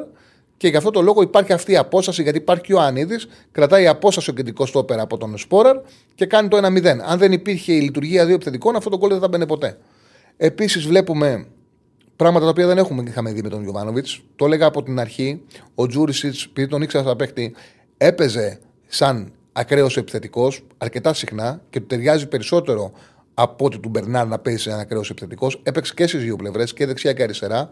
Ο Τζούρισιτς, όπου είχε δοκάρει, έδωσε assist, είχε γεμάτο παιχνίδι, έπαιξε 90 λεπτό και μπορούσε να βοηθήσει και σε ένα χώρο που δεν είχε παίξει καθόλου με τον ε, Γιωβάνοβιτς. Γίνεται κατανοητό από τον ε, Τερήμ ότι ο Βιλένα κάνει soft κέντρο στο δίδυμο και τον έβαλε μπροστά από δύο κεντρικούς σκαφ. Ανεξάρτητα αν πήγε καλά ή όχι, βάρη συναργός είναι. Ε, απλά έκανε πράγματα τα οποία ο Γιωβάνοβιτς δεν τα έκανε. Του ξαναλέω, τα τακτικά είναι εύκολο να τα δεις. Το δύσκολο είναι το να δεις το τι γίνεται στις προπονήσεις, η δουλειά που συμβαίνει, το ότι να είναι η ομάδα καλά. Με τον Γιωβάνοβιτς η ομάδα συνολικά ήταν καλά. Θα δούμε τι θα γίνει με το Τερήμ. Ο Ζέκα πήρε, αξιοποίησε την ευκαιρία, έκανε ένα καλό παιχνίδι ε, που του δόθηκε γιατί υπήρχαν πολλά κενά στη σεσί 6 και τον χρησιμοποίησε στη σεσί 6. Ε, και ο Παναγιακός κέρδισε. Λοιπόν, πάμε σε γραμμές, ναι. 2-10-22-05-4-4-4 τηλεφωνικό μας κέντρο. Πάμε να ανοίξουμε γραμμές. Πάμε στο πρώτο φίλο. Χαίρετε. Καλησπέρα. Καλησπέρα, Τσαρλί. Καλησπέρα, φίλε. Καλή χρονιά. Κάτσε να βάλω. Για το στούντιο κιόλας. Ε, δεν ακούω καλά. Τώρα με ακούς; Περι, μίλε λίγο γιατί είναι χαμηλά τα ακουστικά μου που το καταλαβαίνω. Για μιλά. Ναι, με ακούς; Ναι, καθαρά, τελεία. Πάμε. Καλή χρονιά και, και πάλι με για το στούντιο. Καλή χρονιά, σε ευχαριστώ πολύ. Ωραίο, δεν είναι; Ε, τώρα θέλω να μιλήσω λίγο για το χθεσινό το μάτς. Ε, εντάξει, δεν νομίζω ότι μας θέλει λίγο να μιλήσουμε πολύ για ποδόσφαιρο για χθες, αλλά εγώ αυτό που θα πω είναι ότι μέχρι το 45 νομίζω το μεγαλύτερο ποσοστό του φιλάδου του Ολυμπιακού είχαν ετοιμάσει σημειώσεις για να κράξουμε την ομάδα και το πώς είχε στηθεί. Γενικά ο φετινός Ολυμπιακός και τους τελευταίους δύο μήνες δεν βλέπετε. Αλλά για μένα δεν μπορούμε να μιλήσουμε ποδοσφαιρικά με αυτά που έχουν ακολουθήσει. Ε, αρχικά θέλω να μιλήσω πρώτα απ' όλα για τη φάση στο πρώτο γκολ του Ολυμπιακού που βλέπω απίστευτα πράγματα από χθες που μας λένε για αυτό που το πες και εσύ, αυτό το φάουλ που εν τέλει το εκτελεί ο Φορτούνης. Ε, εγώ θα πω ότι κανένας δεν ξέρει τι έγινε σε αυτή τη φάση και γι' αυτό φταίει το συνδρομητικό που έγινε τη φάση των παικτών εκείνη τη στιγμή. Για παράδειγμα, ο κύριος Στόχο βγήκε και είπε ότι εν τέλει το φάουλ δόθηκε υπέρ του Ολυμπιακού από τον επόπτη. Ή μπορεί ο Ρότα ή ο Κάνε να κούμπησαν την μπάλα με το πόδι και να πήγε ο Φορτούνης να την πάρει. δεν νομίζω ότι το ξέρει κανεί αυτό και μπορεί να πει με σιγουριά ότι εκεί πέρα απλά ο Φορτούνης τούσκασε και πήγε και εκτέλεσε το φάουλ. Ένα αυτό. Ε, Όπως είδα τη φάση, όπως είδα τη φάση, αν το δεις, επειδή μου τη στείλανε, ε, ε, μου τη στείλανε τη φάση, ε, τα δευτερόλεπτα από πάνω, φαίνεται σαν να πήγε ο Φορτούνης να το εκτέλεσε μόνος του. Αυτό, κοίταξε να δεις. Είχαμε κακό διαιτητή. Ήταν κακός ο διαιτητής. Ήταν κακός, φαινόταν ακόμα και από τον τρόπο που χαμογελούσε. Ξέρεις που φαίνεται πόσο κακός διαιτητής ήταν. Δεν χρειάζεται άλλη φάση. Όταν έχει σφυρί... Όταν έχει σφυρίξει στο Μασούρα και κάνει το, χέ, το δάχτυλό του στο αυτή, το ότι ακούει το βαρ. Ενώ ναι, ξέρει ναι. ότι δεν μπορεί να κάνει τίποτα το βαρ. Ήταν ναι. κακός διαιτητής. Ήταν, ναι. Άμα είναι να φέρουμε ξένους και να φέρουμε τέτοιους, αυτό, με αυτό πάνε να περάσουν. Ξέρεις, πάνε να περάσουν. Mm. Ότι αν σφυρίζουν έτσι ξένοι να ξαναφέρουμε Έλληνες. Αυτό πάνε να περάσουν. Το εύκολο είναι αυτό. Εντάξει, απλά να πω και σε αυτή τη φάση ότι το φάουλ αυτό με το φορτούνι γίνεται στο 42 και 30 ακριβώς, άμα δείτε όλοι πάνω το χρόνο. Και το γκολ μπαίνει στο 43 και 43. Ναι, μα το είπα, αλλάξανε πολλές πάσες. Το είπα, αλλάξανε ναι, πολλές πάσες. Έχουν αλλάξει πάσε. Ναι, ναι, ισχύει. Έχει κάνει πει ότι ο Ολυμπιακός έχει διώξει η ΑΕΚ. Έχει ξανακαταλήξει την μπάλα πίσω στον Πασχαλάκη. Έχει ξαναπροσπαθήσει ο Ολυμπιακός, ξαναδιώχνει και μετά μπαίνει τον γκολ. Οπότε δεν μπορώ να ακούσω εγώ εκεί πέρα ότι έπρεπε να ακυρωθεί τον γκολ του Ολυμπιακού. Τώρα, μετά για το ακυρωθέν γκολ του Μασούρα, εντάξει, τα είπες και μόνος σου. Όσοι προσπαθούν να χρησιμοποιήσουν την πίσω κάμερα που τους βολεύει, ενώ με την μπροστινή φαίνεται ξεκάθαρο ότι χτυπάει με τον νόμο. Υπάρχει και ένα λογότυπο στη φανέλα, στο μανίκι του Ολυμπια... το λένε, της φανέλας του Ολυμπιακού, ακριβώς κάτω από τον νόμο και φαίνεται ξεκάθαρα στη φάση ότι η μπάλα ακουμπάει πάνω από το λογότυπο. Άρα γιατί χέρι μιλάμε λοιπόν; Ε, το, το, όνομά σου, το όνομά σου; Γιώργος. Νομίζω ότι κακώς προσπαθείς να, να αποδείξεις κάτι το οποίο είναι αυτονόητο. Δεν, μπορεί, να, δεν, μπορεί, δεν, μπορεί, δεν, μπορεί, με, δεν μπορεί λογικός άνθρωπος να κάτσει να συζητήσει αν αυτό το γκολ έπρεπε να μετρήσει ή όχι. Δεν γίνεται. Δεν είναι μια... Υπάρχουν φάσεις όπου αναλύονται, συζητιούνται. Γιατί εδώ είναι ξεκάθαρο. Το γκολ Ναι, είναι για μένα καθαρό. δεν είναι αμφισβητούμενε αυτό. Για μένα είναι Δεν πολύ είναι, αφιζη... ξεκάθαρες οι φάσεις. ναι, δεν είναι αφιζητούμενε οι φάσεις. Είναι καθαρές. Και το πέναλτι και το γκολ του Μασούρα. Είναι καθαρές φάσεις τώρα. Μην τρελαθούμε. Εντάξει, και ένα τελευταίο θέλω να σημειώσω και μετά να κλείσω να μιλήσουν και οι υπόλοιποι. Ότι ε, καταλαβαίνω ότι υπάρχει και η διαμαρτυρία της ΑΕΚ για το πέναλτι του Πινέδα. Εγώ θα πω ότι για μένα μετά το πέναλτι που δεν δίνει στον Ναβάρο, ε, για μένα εκεί τελειώνουν όλα. Γιατί ε, οι φάσεις που έχει κάνει η ΑΕΚ μετά το 80 που βγαίνει συνέχεια 4 με 2 ε, έχουν προκύψει μετά από αλλοίωση αποτελέσματος. Γιατί δεν υπήρχε περίπτωση ο Ολυμπιακός να ήταν τόσο ψηλά και να έβγαιναν οι παίκτες ΣΑΚ με τέτοια ευκολία μπροστά και να κάνουν φάση και το δοκάρι του Πινέδα και το σουτ του Άνναβα. Δεν ξέρω ότι αν ήταν το σκορ στο 2-2. Κοίταξε, Εγώ μην δεν το, μπορώ να το μη- δεχτώ μην αυτό. τον μπερδεύεις ποδοσφαιρικά. Α, λες, άμα ήταν 2-2. Οκ, Άμα ναι. ήταν 2-2, εγώ δεν πιστεύω ότι ο Ολυμπιακός θα ήταν τόσο ψηλά με Κοίτα. δύο παίκτες πίσω στην άμυνα μόνο για να έβγαινε εκτός Ο Πάοκ, ο Πάοκ στον Α, Ολυμπιακό έβαλε 4. Ο, Ναι, όχι, θα μπορούσε. Όπως δεν μπορεί Μα κάποιο. Εγώ θα προτιμούσα. Όχι, Ναι, δεν εγώ μπορεί θα κάποιο. προτιμούσα- Δεν μπορεί Ναι, για πες κάποιο δεν μπορεί κάποιος να πιστέψει μια ομάδα που φάγε γκολ με κεφαλιά από κόρνερ να έχει τέτοια αντίδραση στο δεύτερο γκολ. Όμως συνέβη. Γι' αυτό το λόγο, Ναι. επειδή ο Ολυμπιακός ξέρεις ότι έχει προβλήματα, μην είσαι βέβαιος. μην... Ναι, εντάξει, καταλαβαίνω ναι, ότι καταλαβαίνω, αδικήθηκε ο καταλαβαίνω Ολυμπιακός, πώς το λες. αλλά ποδοσφαιρικά έχει προβλήματα ο Ολυμπιακός. Καταλαβαίνω. Ε, μα, ε, σου λέω, εγώ θα προτιμούσα στο ημίχρονο, ήμουν σίγουρος ότι πηγαίναμε πάλι για διασυρμό όπως είχαμε υποστεί και με τον Μπάουκ. Εγώ δηλαδή θα προτιμούσα να τελειώσει το μάτς 0-4 και να έχει χάσει πεντακάθαρο Ολυμπιακός να κάνουμε την κριτική όπως έχουμε ξανακάνει σε, στα υπόλοιπα τα μάτς από το να γίνει τώρα αυτό το πράγμα. Εντάξει. Δεν έχω να πω κάτι άλλο. Ευχαριστώ πάρα πολύ, Τσάρλι. Να είσαι καλά.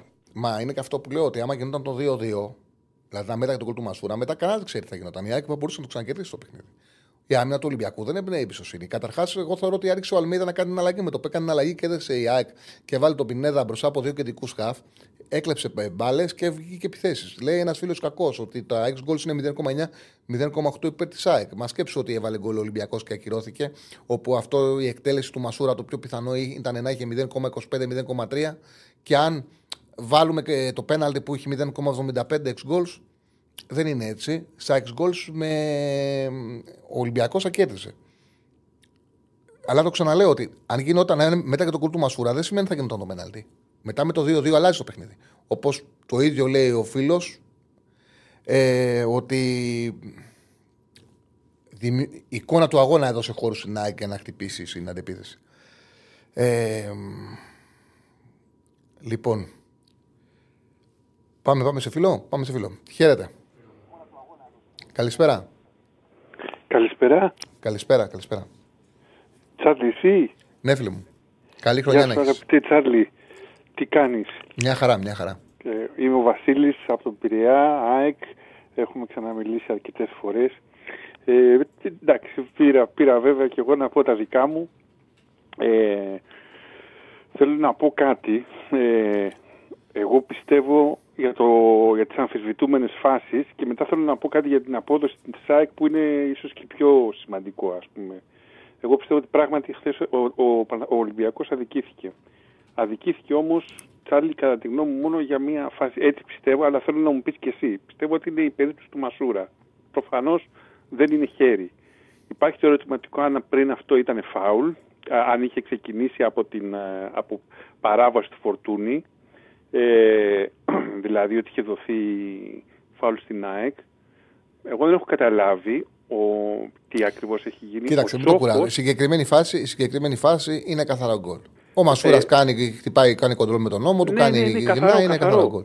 Εννοείται. Το ζήτημα είναι αν έχει ξεκινήσει από μια φάση η οποία δεν θα έπρεπε να. δεν θα οδηγούσε και στη φάση του Μασούρα. Ε, τώρα δεν Αυτό μπορούμε, να είναι το το κάνουμε, δεν μπορούμε να το ερωτηματικό. κάνουμε αυτό. Ε, το παιχνίδι εξελίσσεται. Όχι, ε. δεν μπορούμε να κρίνουμε τώρα όλο Εντάξει, εντάξει, η διετσία σωστό, για να γίνουν σωστό, φάσει. Το παιχνίδι σωστό, εξελίσσεται. Σωστό.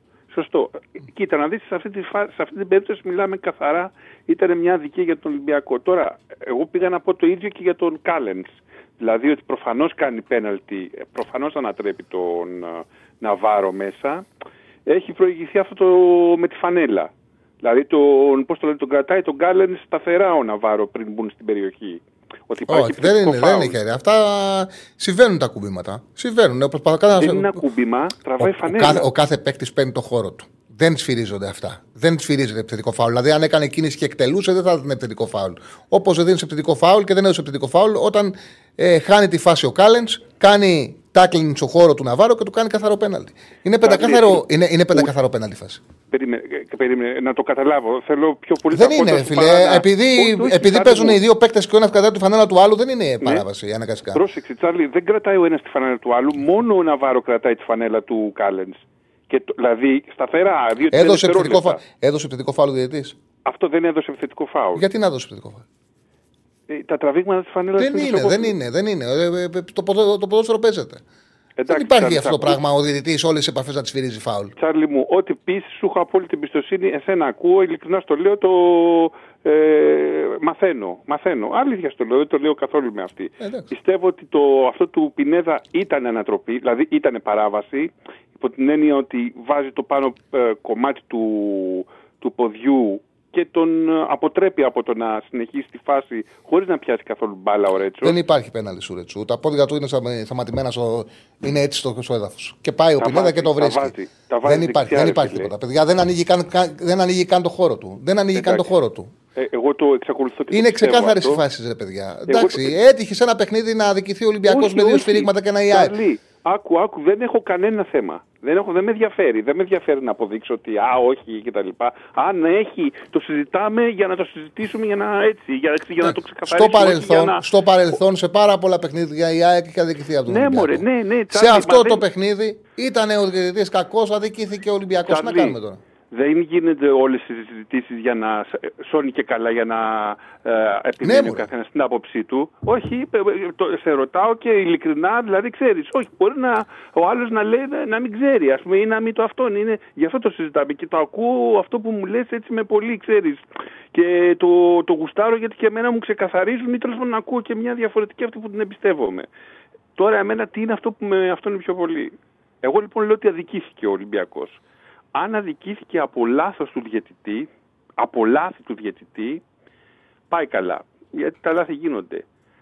Αν όμως θέλουμε να χτίσουμε στη θέση μιας παράγκας που υπήρχε κάτι καινούριο, εκεί φίλε είναι πρόβλημα. Γιατί υπήρχε αυτή η βρωμερή παράγκα επί 25 χρόνια ας πούμε και εγώ δεν θέλω είτε η ΑΕΚ είτε οποιαδήποτε άλλη ομάδα να πάρει πρωτάθλημα ή πρωταθλήματα ε, στο όνομα μιας άλλης τέτοιας ε, κατάστασης. Ε, φίλε, αν, αν αυτό συμβαίνει ας πούμε, ε, τότε τίποτα να το κλείσω, δεν μου- γιατί να με κοροϊδεύει άλλος. Δηλαδή τι να συνεννούνται κάποια ποιο θα πάρω εγώ το πρωτάθλημα φέτος, να πάρει ο άλλος το πρωτάθλημα και να κάνω εγώ το, τον βλάκα και να συζητάω με τον Τζάρλι Πόπ που ήταν αυτό. Άμα είναι, ας πούμε, αν- αν υφίσταται τέτοιο θέμα, ας πούμε, δηλαδή αν αυτά δεν είναι λάθη, αλλά είναι κάτι άλλο, που να σου πω, δεν το πιστεύω, αλλά δεν το ξέρω. Τους detectives δεν μπορούμε να τους κάνουμε. Το ξέρω. Ε, εγώ σου το ξαναλέω ότι η λύση, η λύση υπάρχει. Και είναι να Ναι, ναι. έρχονται ακριβεί διαιτητές, ελίτ Ναι, διαιτητές. και δεν τη θέλουν. Ε, άμα θέλανε θα το είχαν λύσει. Ναι, ναι. Και κάτι Από τη, στιγμή που ακόμα- ανοίγουν, από τη στιγμή που ανοίγουν οι συζητήσεις για Έλληνες διαιτητές και αφήνουν να έρχονται διαιτητές γνώση τους Ε, ναι, από προφανώς. μικρά πρωταθλήματα, δημιουργούν συνθήκες για να γίνει μπάχαλο. Καλά, είναι ε, το πιο προφανές πιθανό ότι είναι να το υπήρχαν, θέλουν. Πολύ καλύτεροι προπονητές από τον χθεσινό Έλληνες, έτσι, για να μην τους υποβάζουμε και τους ανθρώπους, τους Έλληνες διαιτητές που έχουν περάσει τόσα. Προφανώς υπάρχουν πολύ καλύτεροι διαιτητές που τους ξέρουμε κιόλας, δηλαδή. Έλληνες, Έλληνες εννοώ. Ε, να πω κάτι γιατί, γιατί όλα αυτά είναι οι, ξέρεις, τα, τα- αυτά που δεν θα έπρεπε να συζητάμε. Εγώ, φίλε, θέλω να μείνω στην απόδοση της, της ΑΕΚ στο β' χθε. Δηλαδή, πραγματικά δεν μου ανέβηκε το αίμα στο κεφάλι για κανένα λόγο μόνο γι' αυτό. Μα καλά, είναι δυνατόν, είναι δυνατόν να εμφανίζεται η ΑΕΚ έτσι, μετά από τόσο καιρό να είναι αυτά τα χάλια. Χθες ήμουν έτοιμος να τα, μου, μου την έδωσε. Πραγματικά. Δηλαδή, τέτοια, τέτοια, πώς να το πω, τέτοιο χάλι, τι να σου πω τώρα, τέτοιο χάλι να μην, αυτό, αυτό είναι ομάδα Β' Εθνικής να έπαιζε. Τέτοια ψυχολογία να μην μπορούν ε, σε μια ελάχιστη, όχι σε μια, σε μια πίεση που δέχτηκαν από μια ομάδα που έχει προβλήματα να, να μην αντιδράσουν και ο Αλμέιδα να κοιμάται. Και γιατί κοιμόταν ο Αλμέιδα χθες. Κοίταξε, ο Εγώ- Αλμίδα άρχισε να κάνει τις αλλαγές και φάνηκε γιατί όταν τις έκανε, ήταν, σω- έκανε σωστές αλλαγές, αλλά άργησε. Όταν, ε, Βεβαίως σωστές, όταν αλλά- έβαλε τον ε, Γιόνσον και ανέβασε Κατα- θέση το Πινέδα και το Τζούμπερ, η ΑΕΚ ισορρόπησε και άρχισε να χτυπάει στο, στο χώρο. Άργησε να τις πρώτα κάνει. απ' όλα, τον, συγγνώμη που σε διακόπτω, χίλια συγγνώμη. Έτσι, ε, το, το, το συνήθως σε αφήνω. να- Ε, το, ο- πρώτα απ' όλα τον Άμπραμπατ. Ο Άμπραμπατ φαινόταν ότι δεν μπορούσε από τα δεξιά να περάσει, δηλαδή να διεισδύσει να μπει προς το κέντρο. Αυτό είναι το πρώτο. Δηλαδή ήταν πολύ, έκανε μπαμ. Και, και είναι και 36 χρονών. Και τρέχανε σαν τρελή στο πρώτο ημίχρονο. Δηλαδή, συγγνώμη, τα βλέπει ένας άσχετος στον Πειραιά που είναι στο διαμέρισμά του και δεν το βλέπει ο, ο Αλμέιδα. Αυτό ήταν κατά το, το πρώτο. Και τα υπόλοιπα που λες. Αλλά το, το πρώτο με τον Άμραμπα, δηλαδή ήταν φανερό. Σε ευχαριστώ πάρα πολύ. Να πω κάτι ακόμα. Ναι, ρε ναι, ναι, Τσάρλι ναι, μου. ναι, ναι, πες το. Έχουμε ξανασυζητήσει δύο φορές, δεν το θυμάσαι, αλλά πάντα επέμενα συνέχεια σε σχέση με την επίθεση της ΑΕΚ στο κέντρο. Και έχουμε κάνει μια-δυο φορές μια συζητήσεις. Μου είχες πει το πρώτο, το, ζή- την πρώτη φορά ότι υπάρχει ένα ζήτημα με τους κεντρώους παίχτες, ας πούμε, της επίθεσης που δεν έχουν τι δυνατότητε. Μετά μου είπες ότι το παιχνίδι της ΑΕΚ γίνεται από τα πλάγια επιθετικά, οπότε τρέχουν πιο γρήγορα. Τσάρλι, επανέρχομαι τρίτη φορά γιατί τα παρατηρούσα και ακούω τα επιχειρήματά σου. Λοιπόν, Τσάρλι, δεν είναι αυτό. Φταίει ο Αλμέιδα για το κέντρο της επίθεσης. Φίλε, είδες χθες δύο φορές βρέθηκε τέσσερις επιθετικοί της ΑΕΚ με δύο αμυ... τέσσερις και τρεις ήταν, δύο φάσεις. Με δύο αμυντικούς του Ολυμπιακού. Και δεν ξέραν τι να κάνουν την μπάλα. Δεν ξέραν τι να Ναι, κάνουν ήταν την μπάλα, να η- δώσουν η- μια πάσα. Η πιο καθαρή φάση ήταν στο ξεκίνημα και μετά και στο δεύτερο ημίχρονο στις αντιπιθέσεις. Ε, δεν τις Ναι. αξιοποίησαν σωστά. Τσάρλι, ό- όχι δεν είναι ότι το σωστά, ξέρεις, το σωστά είναι ότι πάει λάθος. Δεν ξέρουν, δηλαδή δεν έχουν κάνει εννοώ. Δεν είναι στην προπόνηση φαίνεται, δηλαδή προφανές υπάρχει αμηχανία. Δεν μπορούν να γυρίσουν την μπάλα στο κέντρο. Σε ευχαριστώ. Άντε Τσάρλι, καλό, σε ευχαριστούμε πάρα πολύ για την Εγώ ακαιρεότητά ευχαριστώ. σου. Να είσαι Εγώ καλά, γεια. Λοιπόν, ωραία. Είμαστε με τον Στέφανο Συνοδεινό μαζί με την Πετρία 65. Στέφανε, βάλε μου το chat. Λέει ένας φίλος και μου κάνει τρομερή εντύπωση. Είναι, λέει, η ίδια φάση η ανατροπή του Κάλενς με την ανατροπή με την ανατροπή του Πινέδα. Είναι λέει η ίδια φάση. Πρόσεχτε, ο Κάλενς χάνει τη φάση εντελώς και κάνει τάκλιν σε χώρο, χωρίς λόγο. Χάνει τη φάση, είναι ένας καλός αμυντικός ο Κάλεν. Πήρε μια, συμβαίνει, καλύτερη στόπερ, πήρε μια απίστευτα λαθασμένη επιλογή. Δηλαδή σε μια, χα- σε μια αρχή κίνηση του Ναβάρο, του κάνει τάκλιν χωρίς να βρίσκει την μπάλα, ακριβώς εκεί που θα κάνει την κίνησή του. Νικήθηκε ξεκάθαρα και ουσιαστικά ε, έκανε ένα πεντακάθαρο πέναλτι το οποίο ήταν μια αμφισβητήσιμο σε μια αργή κίνηση του, σε μια κίνηση με slow motion του Ναβάρο από α- ακραίο λάθος. Δηλαδή, αν δεν είχα εκτίμηση στον Κάλεν, θα έλεγαν κακός αμυντικός. Απλά είναι ένας καλός αμυντικός που έκανε μια ε, προβληματική απόφαση. Ε, να απαντήσω, λέει ο φίλος ο Μητρούσια, αν είσαι εσύ που μου γράψεις και στο τέλος του ντροπή σου, εντάξει, τι να σου, πρέπει να είσαι εσύ αν. Ε, για φάσεις που σχολίασα. Γιατί σχολίασα ε, ό,τι μου αναφέρεις. Για τις κρίτες κάρτες ε, για το διαιτητή δεν μπορώ να τις βάλω, φίλε. Δεν μπορώ να βάλω στην ίδια εξίσωση δύο κίτρινες κάρτες που ήταν στο ξεκίνημα ενός αγώνα που καταλαβαίνω επειδή είναι οπαδό μιας ομάδας να θες ένα χτύπημα κατευθείαν να δώσεις κίτρινη κάρτα και να με ζαλίζεις, όπως δεν το κάνω σε όλα τα παιχνίδια. Με εκνευρίζει πάρα πολύ το ότι και το ίδιο είχε συμβεί και στο Παναθηναϊκό ΣΑΕΚ, αν το θυμάσαι, στη λεωφόρο, που οι φίλοι του Παναθηναϊκού ζητάγανε κίτρινες κάρτες στο πρώτο ημίχρονο και δεν το κάνω. Γιατί καταλαβαίνω ο διαιτητής να έχει το δικό του κώδικα το πώς θα δώσει κίτρινη κάρτα και άμα τη δώσει αυστηρά, αν θα τη δώσει νωρίς, αν τη δώσει μετά. Δεν αλλοιώνει το παιχνίδι μία κίτρινη κάρτα. Ένα γκολ που δεν μετράει το αλλοιώνει. Δεν είμαι ένας άνθρωπος ο οποίος κάθομαι και στέκομαι στις διαιτητικές αποφάσεις, όσο να το κάνω. Για το φάουλ που εκτέλεσε ο Φορτούνης, ναι, το είπα ότι το είδα, είναι ξεκάθαρο. Εκτέλεσε το φάουλ κακός ο Φορτούνης. Το χάσε ο διαιτητής, είναι κακός διαιτητής. Το χάσαν οι παίκτες. Από εκεί και πέρα αλλάξανε 10 παίκτες παίκτες του Ολυμπιακού, 10 πάνε για να βάλουν τον γκολ. Είναι μια πραγματικότητα. Είναι... Ήταν κακός ο διαιτητής. Αυτή είναι η πραγματικότητα. Είναι κακός ο διαιτητής και αν δεν πάρουν απόφαση να φέρουν elite, θα γίνεται αυτό το πράγμα. Γιατί εκεί, εκεί το πάει. Εκεί το πάνε. Ε, εγώ βλέπω το πάνε εκεί. Λοιπόν, και να ανοίγουν τη συζήτηση για το αν πρέπει να έχουμε Έλληνες διαιτητές. Δυστυχώς. Πάμε στον επόμενο. Χαίρετε. για το αν πρέπει να έχουμε Έλληνες Τσάλι. Καλησπέρα. Έλα, φίλε. Γεια σου, Τσάλι. Γεια σου, Κώστα, τι κάνεις; Χάλια είμαι. Άρρωστος είμαι. Περασικά σου, Με 39 περασικά πήρε το σου. το Πολλοί έρωτα κόσμος, μας πολλοί κόσμος. Ναι, δεν πέρασα καλά χθες. Ήμουνα που ήμουν άρρωστος. Είδα και αυτό που είδα με τον Πάο και μου ανέβηκε το αίμα στο κεφάλι. Δεν πέρασα καλά χθες. Δεν ήταν ωραία. Ε, Τσαλή, άμα αφήσεις λίγο, άμα θέλεις να, να πω πέντε πραγματάκια και να φύγω γιατί είμαι χώμα. Θες να κάτσω να κακούσω ή να βγω και να μπω μόλις τελείωσε. Έλα, έλα, πες, αλλά λίγο. Ε, Καταρχάς, πολεμάνε το θρύλο μας. Ξεκινάω από αυτό. και κλείνω. Λοιπόν, όσον αφορά τον ΠΑΟΚ, για μένα το μάτι θα είναι 100% Λουτσέσκου. 100%. Ξέρεις ότι ο Άρης το μόνο που μπορεί να κάνει, το οποίο μπορεί να πετύχει, τι είναι, να παίξει διπλή ζώνη άμυνας και να χτυπήσει την αντεπίθεση. Άρα αυτό τι σημαίνει ότι θα έχεις κλειστούς χώρους, πολλούς και κάπως πρέπει να τους ανοίξεις. Και τι κάνει. Βάζει το Μουργκ. Ο Μουργκ που κολλάει σε, σε κλειστούς χώρους. Δεν είναι κακός παίκτης και δεν φταίει που δεν έπαιξε καλά χθες. Γιατί, γιατί δεν έπρεπε να παίξει αυτό το παιχνίδι. Εκεί θέλεις τον Κωνσταντέλια, θέλεις κάποιον που θα σπάσει την πρώτη αμυντική γραμμή με την μπάλα στα πόδια. Θες έναν υδραυλικό, κάποιον που θα μπορέσει να διασπάσει και να δημιουργήσει προβλήματα. Ξεκινάμε από αυτό, ένα κακό. Δεύτερο, τι δουλειά έχεις να έχεις μέσα σε αυτό το παιχνίδι το ΜΕΙΤΕ. Ένα βαρύ και σχετικά αργό, όχι σχετικά, αργό θα πω, ε, αμυντικό χαφ.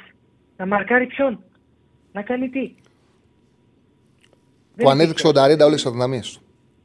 Δηλαδή, δεν υπάρχει νόημα να έχεις αυτό τον παίκτη εκεί πέρα.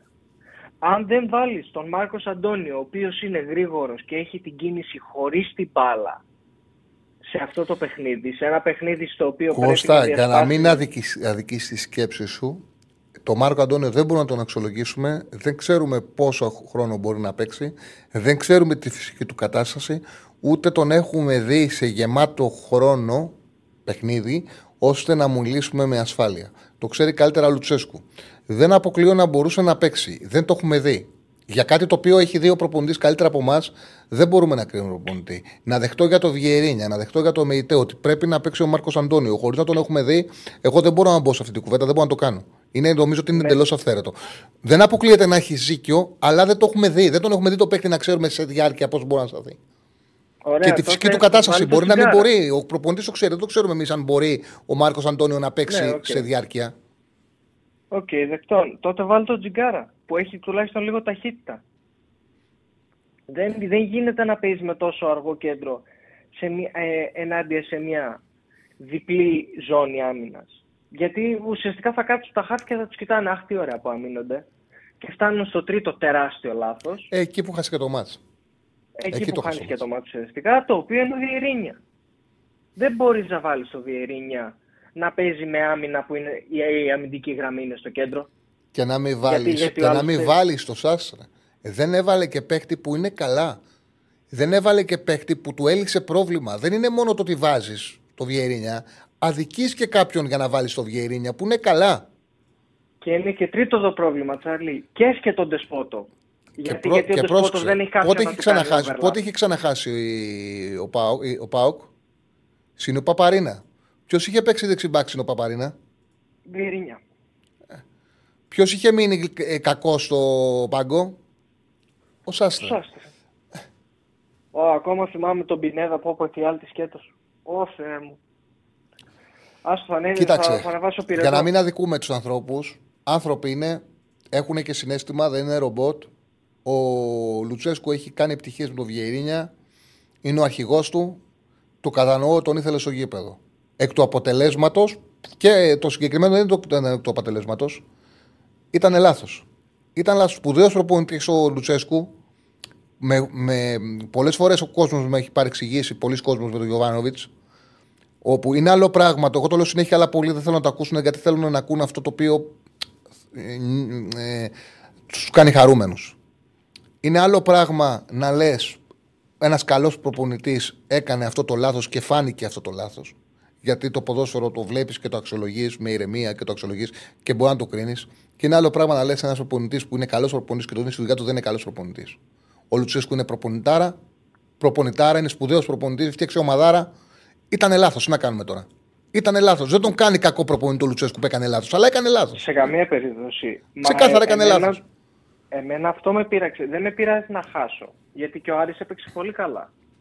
Αλλά με πειράζει να χάσω με τόσο χαζά λάθη. Δηλαδή ήταν πολύ μεγάλα λάθη. Αν αντί για τον Βιερίνια είχε στο Σάστρε και αντί, αντί για τον Μουρκ, ας τον μείτε, αντί για τον Μουρκ είχε στον Κωνσταντέλια και μπορούσες να διασπάσεις, γιατί έτσι με αυτούς τους παίκτες θα μπορούσες να διασπάσεις μια διπλή ζώνη άμυνας.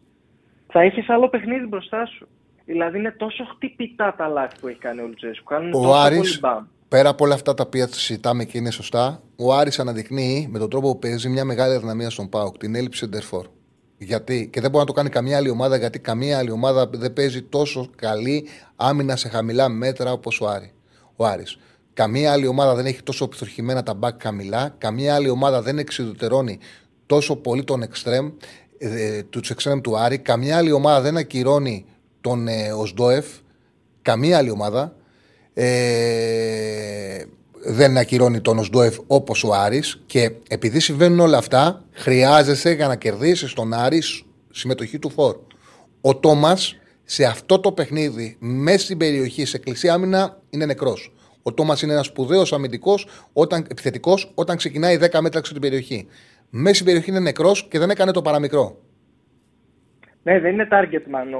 Ο Τόμας δεν μπορείς να τον παίξεις σαν target man. Είναι παίκτης χώρου. Θέλει να βγει στην κόντρα, θέλει να πιέσει. Είναι άλλα τα χαρίσματα του, του Τόμας. Λοιπόν, Τσάρλι, δύο τελευταία πραγματάκια. Απλά Και να δώσω μου κλείσουμε ότι, και γιατί θα το πούμε- ξεχάσω, να απαντήσω στο φίλο το, οποίο- που είναι απίστευτα άδικος. Ε, ίσως να μην α, βλέπει την εκπομπή που λέει Υποτιμώ τον Άρη και τον Μάτζιο με τον τίτλο που βάλα στην εκπομπή. Δεν μπορεί να πεις σε μένα ότι υποτιμώ τον Άρη και τον Μάτζιο καθόλου. Είχ- ξέρω, είχα ενημερώσει ακριβώς πώς θα παίξει ο Άρης. Είχα πει από την Παρασκευή ότι είναι πολύ δύσκολο το παιχνίδι για τον Πάουκ. Ότι είναι δύσκολο να βγάλει ο Πάουκ το μάτσα από το 0-0, το οποίο αποδείχτηκε αυτό. Ότι ο Μάτζο ξέρει να μπλοκάρει τον Άρη. Έχω κάνει ανάλυση του αγώνα όχι μετά, πριν το παιχνίδι. Αλλά όταν λέω το λάθος του Λουτσέσκου, το δώρο του Λουτσέσκου, είναι ξεκάθαρο. Έβαλε το Βιερίνια και σε αυτόν τον χώρο μπήκε γκολ και assist.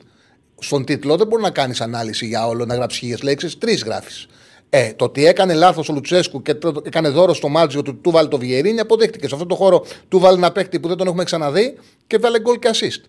Αυτό είναι το, το σημείο του παιχνιδιού. Θα γράψω κείμενο για το Άρης Πάουκ που θα κάνω ολοκληρωμένη ανάλυση για το παιχνίδι. Δεν μπορεί να γίνει στον τίτλο.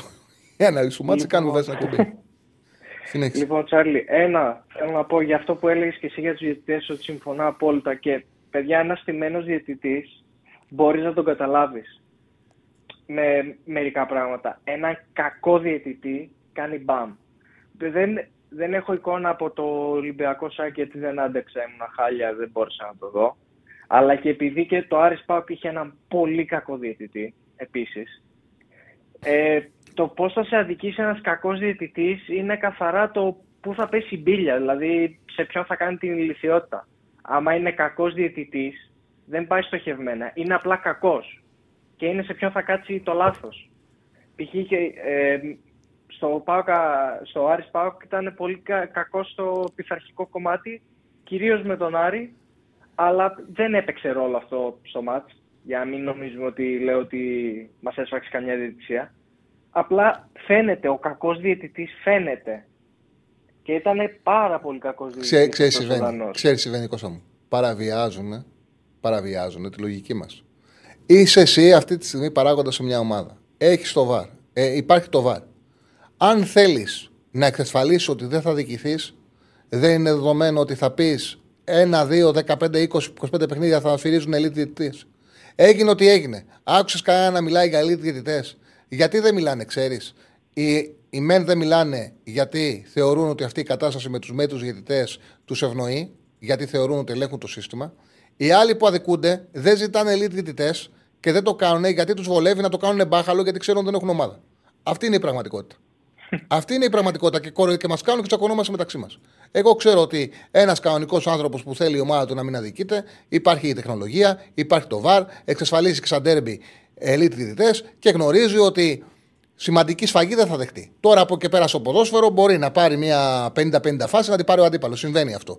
Πραγματική σφαγή όμως δεν μπορείς να δεχτείς. Αλλά επίτηδες δεν το κάνουν για τους δικούς τους λόγους. Τσαρλί, Δεν θα Τσαρλί, κάτσω και εγώ να elite να σκάσω μην τώρα. είναι. Και elite να μην είναι. Α είναι αλφα κατηγορίας. Δηλαδή δεν χρειάζεται να είναι οπωσδήποτε elite, γιατί okay, οι elite παίζουν και στα πρωταθλήματα τους σχεδόν πάντα. Ναι, ρε παιδί, Πέρα μου, θα αλφα βρεις τα κατηγορία. παιχνίδια τα μεγάλα θα τα πάρουν elite και κάποια άλλα θα τα παίρνει αλφα κατηγορία. Ναι, να έχουμε καλούς διαιτητέ. Γιατί όντως υπάρχουν καλές διαιτητέ που έχουν έρθει που είναι αλφα κατηγορίας. Λοιπόν, τελευταίο πράγμα, Τσάλι, και κλείνω γιατί πολύ το κράτησα. ε, και νομίζω ότι είναι και το πιο σημαντικό. Εδώ και 1,5 μήνα, Τσάλι, γιατί έχουμε κλείσει τα γήπεδα; Υποτίθεται για, κα- για να καταπολεμήσουμε την, ε, τη βία στον αθλητισμό. Γι' αυτό δεν τα κλείσαμε. Υποτίθεται. Ε, και βλέπω ξαφνικά ένα πανό χθες, το οποίο έγραφε «Πάω κνάσε και να φοβάσαι». Και αναρωτιέμαι εγώ, πώς γίνεται αυτό το πανό, ενώ υποτίθεται ότι προσπαθούμε να κάνουμε βήματα κατά της βίας, να υπάρχει μέσα σε ένα γήπεδο. Και όχι απαραίτητα επειδή είναι Άρης ΠΑΟΚ, όπου σε οποιοδήποτε γήπεδο και να ήταν. Πώς γίνεται να λέμε ότι πρέπει να κάνουμε κάτι κατά της βίας και να επιτρέπεται από οπαδούς, που άντε οι οπαδοί είναι ζώα, τα ζώα, όχι όλοι, μην παρεξηγηθώ, μια συγκεκριμένη μερίδα οπαδών είναι- ήταν, είναι και θα είναι ζώα. Τέλος. Πώς γίνεται μία ΠαΕ να επιτρέπει να υπάρχει ένα τέτοιο πανό μέσα σε ένα γήπεδο και να μην υπάρχει κανένα πρόβλημα. Και μετά να λέμε ότι πρέπει να Κώστα καταπολεμήσουμε μου, τη έχεις βία. δίκιο. Το πες και αυτό, πρέπει να προχωρήσουμε. Έχεις δίκιο. Βεβαίως. Έγιναν πολλά πράγματα χτες τα οποία είναι απαράδεκτα για την εποχή που ζούμε και για το πλαίσιο που βρισκόμαστε. Πολλά πράγματα. Σε ευχαριστώ πάρα πολύ, Χαιρετώ. Κώστα. Κάντε όλοι like. Χαιρετώ. Να σε καλά, Κώστα μου. Ε, φίλε, κάτι ρέει, δεν μπορεί να γίνονται τέτοιο. Δεν μπορεί να γίνονται σε όλα τα παιχνίδια να υπάρχουν ελληνικές. Ε, θα τελειώσουν τα λεφτά. Ευχαριστώ πάρα πολύ το φίλο που γράφει Θανβάρ. Τον ευχαριστώ πάρα πολύ και για τον donate 5 ευρώ και γράφει Εισάρχοντα. Ε, ανέβασε τον λίγο. Τον έχασα. Αυτό που είπες τώρα είναι η σκληρή αλήθεια. Α, ε, εννοεί για τον τρόπο που λειτουργούν οι ομάδες. Ευχαριστώ πάρα πολύ, φίλε μου, και για τον donate και για τα καλά σου λόγια. Πάμε στον επόμενο. Χαίρετε. Καλησπέρα. Έλα, Τσαλή. Καλησπέρα. Τι κάνεις, Άννος από Αθήνα; Έλα, Θάνο, τι κάνεις; Καλά, μια χαρά. Ε, θα αντισταθώ στον πειρασμό, αν και είναι πολύ μεγάλος, για κάποιον που μεγάλωσε από τα εφηβικά του χρόνια βλέποντας πρωτάθλημα 25 χρόνια τι έκανε ο Ολυμπιακός με τη Γετσία.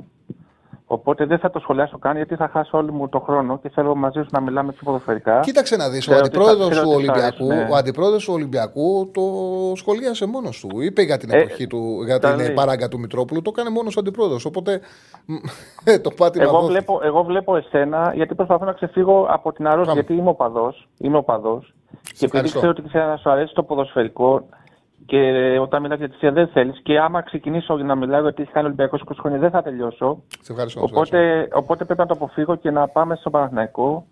Ε, θέλω να σε ρωτήσω τώρα που από ό,τι φάνηκε ο Αραφούζος έφερε, απλ- έφερε τον Τερίμ, αλλά δεν έχει κάνει πριν τα ντέρμπι αυτό που έπρεπε. Δηλαδή να φέρει αμέσως, θα μου πεις ήθελε ο Τερίμ να, να δει τους παίχτες.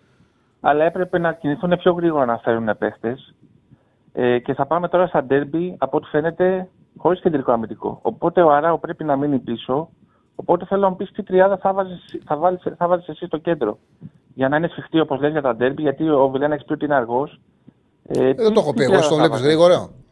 Κοίταξε, ε, ομολογώ ότι τα μάτια θα βλέπω οπαδικά και δεν έχω την ψυχραιμία που μπορεί να έχεις εσύ ε, να τα δω σφαιρικά. Οπότε, εμένα, κοίταξε, εμένα όποτε τον βλέπω μπαίνει στις φάσεις, τον φαίνεται, μου φαίνεται ταχυ, ταχυδυναμικός. Βέβαια, μέχρι το 50, μετά το 55 κρεμούσε ολοφάνερα, ε, ειδικά στην αρχή. Δεν μου φαίνεται τόσο αργό, ρε γαμώτο. Δεν ξέρω, μπορεί να. Τέλος πάντων, ε, εσύ τι τριάδα θα έβαζες; Κοίταξε. Καταρχάς να πω ότι γίνεται προσπάθεια για να πάρει ο Παναθηναϊκός τον Εμρέ Ακμπαμπά της Ντενίλη Σπορ ουσιαστικά Ναι. να αντικαταστήσει με αυτόν τον τρόπο τον Μπακασέτα που φαίνεται να χάνει, να πάρει ένα χαφ με γκολ. Είναι καλή περίπτωση, έχει πολύ καλά νούμερα, έχει στοιχεία Ναι. τα οποία λείπουν από το κέντρο. Από το κέντρο. Ε, αυτό είναι το ένα. Το, γι' αυτό που με ρώτησες τώρα. Πράγμα, ε, πράγματι είναι δεδομένο ότι όχι ο Τερίμ, αν ε- να έρθει κράμα Μουρίνιο ο Γκουαρδιόλα, θεωρώ ότι με αυτό το ρόστρο ο Παναγιώτος δεν μπορεί να πάρει το πρωτάθλημα, του λείπουν αρκετά πράγματα. Και Ναι. θέλει ενίσχυση. Ε, ο Αράο δεν μπορεί να λείπει από το κέντρο της άμυνας, γιατί άμα όποιο βλέποντας και τα τίποτα, παιχνίδια με καταλαβαίνεις τίποτα. ότι ό,τι κόβει, το κόβει αυτός, δεν κόβει άλλος. Ε, ε, ελπίζω από την Τετάρτη να μην ξαναδούμε το, Γε- το, το, το Γετβάιν ήταν το τελευταίο του μάτς χθες. Δηλαδή πιστεύω ο Σέκεφελ τραυμα- ε, προπονήθηκε σήμερα, πιστεύω θα παίξει. Είναι απίθανη, Θέλω να το ξαναδώ. είναι απίθανη η ευκολία που κάνει λάθη, είναι τρομερό. Είναι Οπότε τρομερό. Αράο πίσω, ελπίζω με Σέκεφελ και στην τριάδα ποιον θα έβαζε. στο Κοίταξε, ο Παναθηναϊκός δεν έχει περιθώρια να μην έχει στον 8 το Τσέριν. Δεν έχει το περιθώριο να μην έχει στον Ναι, 8 το ναι. Τσέριν. Οπότε στο 6 θα παίξει, επειδή είναι πολλά τα παιχνίδια, ένα αλλάξει ο Πέρεθ με το 10. Δηλαδή θα πάρει κάποιο χρόνο ο 10, περισσότερα λεπτά ο Πέρεθ, αλλά θα πάρει και κάποιο χρόνο και, και ο 10. Δεν ξέρω αν σε συνθήκες που του- επειδή βλέπεις ότι ο, ο Τερίμ, ο Τερίμ Δοκίμασε και άλλα πράγματα. Δηλαδή, δοκίμασε δύο χαφ και τον Βιλένα πιο μπροστά. Δεν ξέρω αν σε συνθήκες που έχει το σκόρο ο Παναθηναϊκός κερδίζει 0-1 στον Παπαρίνα, στο Παπαρίνα, μην δούμε για παράδειγμα Πέρες Τσέριν Ζέκα για να κρατήσει το αποτέλεσμα. Δι, ε, ε, ο Τερήμ χρησιμοποίησε το Τζούρισιτ που έπαιζε κατά κόρον εκεί και απορούσα πώς γίνεται ένας προπονητής να βάζει τον Μπερνάρ εξτρέμ και όχι τον Τζούρισιτς. Ο Τερίμ από το δεύτερο παιχνίδι έβαλε εξτρέμ και στις δύο πλευρές ο Τζούρισιτς και ο Τζούρισιτς έδειξε ότι μπορεί να προσφέρει αυτό που δεν έχει ο, Τερίμ, ο Μπερνάρ. Σωστή τελική Μπορεί όμως απόφαση. να ανεβοκατεβαίνει. Είναι αργός. Ναι, ναι, ναι. Γι' αυτό το λόγο λέω να παίξει ψηλά. Γι' αυτό το λόγο να παίζει ψηλά σαν δεύτερος επιθετικός. Δεν έχει τε- τα τρεξίματα εξτρέμ. Πράγματι δεν έχει. Δεν είναι ολοκληρωμένος εξτρέμ. Αλλά μπορεί να, πάρει περισσότερο, να πάρει χρόνο και εκεί. Αυτό λέω εγώ. Να πάρει χρόνο και εκεί. Θέλω να πω ότι ρε παιδί μου ότι υπάρχουν πλέον περισσότερες επιλογές στο τακτικό κομμάτι. Το πρόβλημα του Παναθηναϊκού είναι περισσότερο το ρόστερ. Εγώ ε, δεν θεωρώ ότι ο Παναθηναϊκός μπορεί να παίξει ντέρμπι χωρίς τον Τσέριν 8. Τον έχει πολύ Αυτό μεγάλη εννοείται. Δεν, δεν υπάρχει, μας θα παίξει. Δεν πιστεύω ότι θα παίξει. Αλλά πιστεύω δηλαδή ότι με Τσέριν, ε, ε, Πέρε ε, και μπροστά τους, ας πούμε, η Τζούρισιτς ή. Μπροστά Γκένι, θα ας πάει πούμε. ένας ένας εκ των τριών. Ή Τζούρισιτς, η Μπερνάρη, η Βλένα. Ε, είναι ξεκάθαρο ότι πρέπει να παίξει Πέρε, Τσέριν και ένας από αυτούς. Αυτός είναι ο Παναθανικό. Αυτή τη στιγμή έτσι όπως είναι. Το ότι δεν είναι πλήρης, δεν είναι πλήρης. Αλλά δεν, θα παίξει, δεν παίζει και με υπερομάδες. Δηλαδή είδαμε την ΑΕΚ χτες, είχε πάρα πολλά ελαττώματα. Είδαμε τον Ολυμπιακό, γνωρίζουμε ότι είχε αδυναμίες. Ασφαλώς και ο Παναθανικό έχει τις δικές του αδυναμίες. Στο όριο θα πάει θα, έχει, θα έχουν ενδιαφέρον γιατί πάμε σε συνεχόμενα παιχνίδια. Σε συνεχόμενα παιχνίδια, οπότε θα δούμε και τον Τερήμ σαν coach πώς θα διαχειριστεί, θα δούμε και τον Παναθηναϊκό, θα τον αξιολογήσουμε. Μου κάνει εντύπωση που θεωρείς τον ε, Βιλένα αργό, αλλά εγώ βλέπω τον ε, Πέρες Δεν το και τον θεωρώ. ε, Είναι, Τζέκα. είναι αργός. Απλά ο, Βι- ο, Πε- ο Βιλένα δεν είναι εξάρι. Ο Πέρες είναι εξάρι. Ναι, ναι, σύμφωνοι. Απλά ενώ σαν, άμα βλέπεις την κίνηση του στο μέσα στο γήπεδο, είναι πιο αργοί αυτοί οι δύο Πέρε. Κοίταξε να δεις, όταν παίζεις ένα εξάρι μπροστά από τα στόπερ, παίζει εξάρι 8-8, έχει πάρα πολύ χώρο να καλύψει. Έχει πάρα πολύ χώρο το οχτάρι, το οποίο το εξάρι δεν έχει. Και μπρος και πίσω. Το εξάρι παίζει στατικά κοντά στα στόπερ να τα προστατεύει. Το 8 έχει ένα πολύ μεγάλο χώρο που άμα του ανοίξει το γήπεδο και του έχει και τον Μπενάρ στο 10, φαίνονται οι αδυναμίες σου. Είναι πολύ σημαντικό το Ναι. 8 να σου έχει τρεξίματα και να σου καλύπτει αποστάσεις. Ε, Κατάλαβε. Γι' αυτό το ε, λόγο ο Βιλένα, όταν έπαιξε, αν παίξει ο Βιλένα μαζί με δύο κεντρικά χαφ, μπορεί να σταθεί σε ντέρμπι. Δηλαδή να παίξει Ναι. Πέρεθ, Τσέρν και Βιλένα. Όταν όμως Ναι. σου βάζεις εξάρι, Βιλένα, Μπερνάρ, το κέντρο σου είναι άδειο. Είναι εύθραυστο. Και όταν ε, κάνεις Ναι. αυτό που κάνει ο Γιωβάνοβιτ σε κάποια παιχνίδια, βάζει και τον Τζούρις της αριστερά, ή τον Μπερνάρ αριστερά και τον Τζούρις της δέκα, ε, ουσιαστικά λέξει τον αντίπαλο, λέτε να μου κάνετε επιθέσεις. Δεν μαρκάρει Ναι. κανένας στο κέντρο. Και κάτι τελευταίο, η πληγή δεξιά παραμένει. Ο Μαντσίνη πραγματικά και χθες τραγικός. Δεν υπάρχει αυτό το πράγμα στα δεξιά τσάλι. Εγώ θα βάζα τον ε, Βαγιανίδη. Δεξί μπακ το κότσιρα και μπροστά τον Βαγιανίδη. Δεν υπάρχει. Και οι, τρει, και οι δύο είναι. Πάρε τον ένα και βάλε τον άλλο. Τον είδε χθες πάλι. Είναι, ένα, είναι αγανάκτηση αυτό το πράγμα. Πάρετε ένα δεξί εξτρέμ ή βάλτε τον Βαγιανίδη. Δεν υπάρχει αυτό το πράγμα. Έγινε τσάλι. Θάνο μου, Σε σε ευχαριστώ πάρα πολύ, φίλε μου. Ε, ο φίλος ο Αντρέας είναι δίκιο. Έχεις μα γι' αυτό το λόγο. Συνέχεια δεν λέω ότι ο Παναγό θέλει χαφ. Τα χαφ είναι όλο το θέμα. Η Άκη Σιμάσκι, Γιόνσον Πινέδα. Ειδικά ο Πινέδα είναι που κάνει τη διαφορά. Κάνει τεράστια διαφορά ο Πινέδα. Ο, ο Πινέδα είναι και ένας λόγος που ήταν ένα κλικ παραπάνω πέρσι η ΑΕΚ και το πήρε. Κάνει μεγάλη διαφορά ο Πινέδα. Δεν έχει τέτοιο χάφο ο Παναθυναϊκό. Ξεκάθαρα. Ούτε ε, εντεκάδα της αγωνιστικής τρίτη, παιδιά. Τη δεύτερη μέρα, αύριο, γιατί δεν έχει τελειώσει και η αγωνιστική. Σήμερα είναι τελειώνει η αγωνιστική που παίζει ο Όφη με τη Λαμία. Οπότε αύριο, ναι, αύριο θα έχουμε δεκάδα αγωνιστικής. Αύριο. Λοιπόν, ε, είμαστε full σε γραμμές, ε.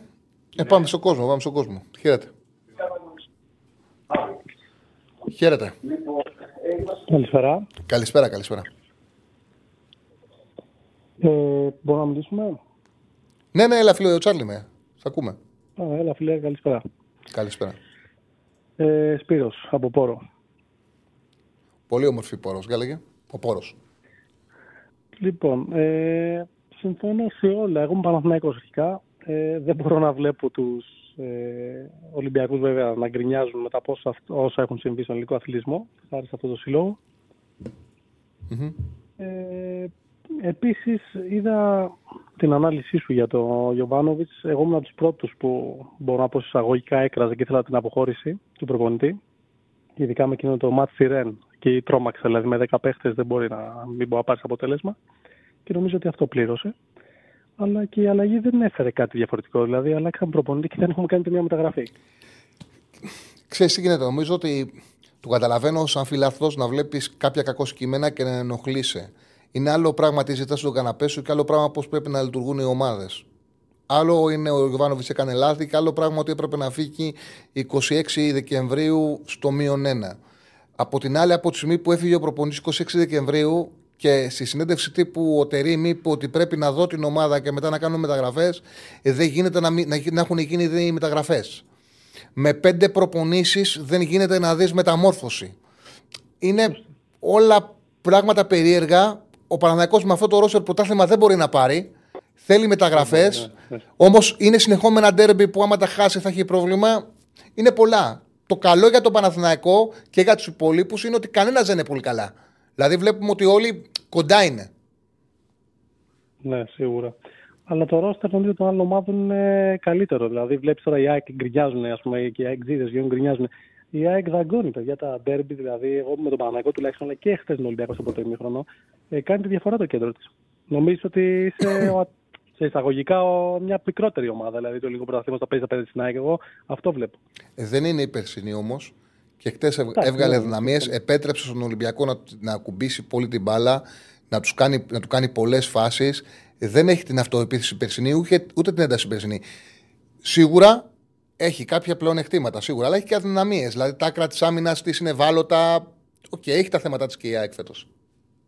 Σωστό. Κάτι τελευταίο. Ο Παναθηναϊκό βλέπεις το ρόστερ; Εγώ δεν θέλω να είμαι γραφικός, αλλά αυτό που λες ότι δεν μπορεί με αυτό το ρόστερ να χτυπήσεις πρωτάθλημα. Βλέπεις το ρόστερ και λες: Πες μου, ρε φίλε, κάθε στο καφενείο με ένα φίλο σου, με ένα προπονητή οτιδήποτε και του λες: Πες μου πέντε παίχτες που μπορούν να παίξουν σε μεγαλύτερο πρωτάθλημα.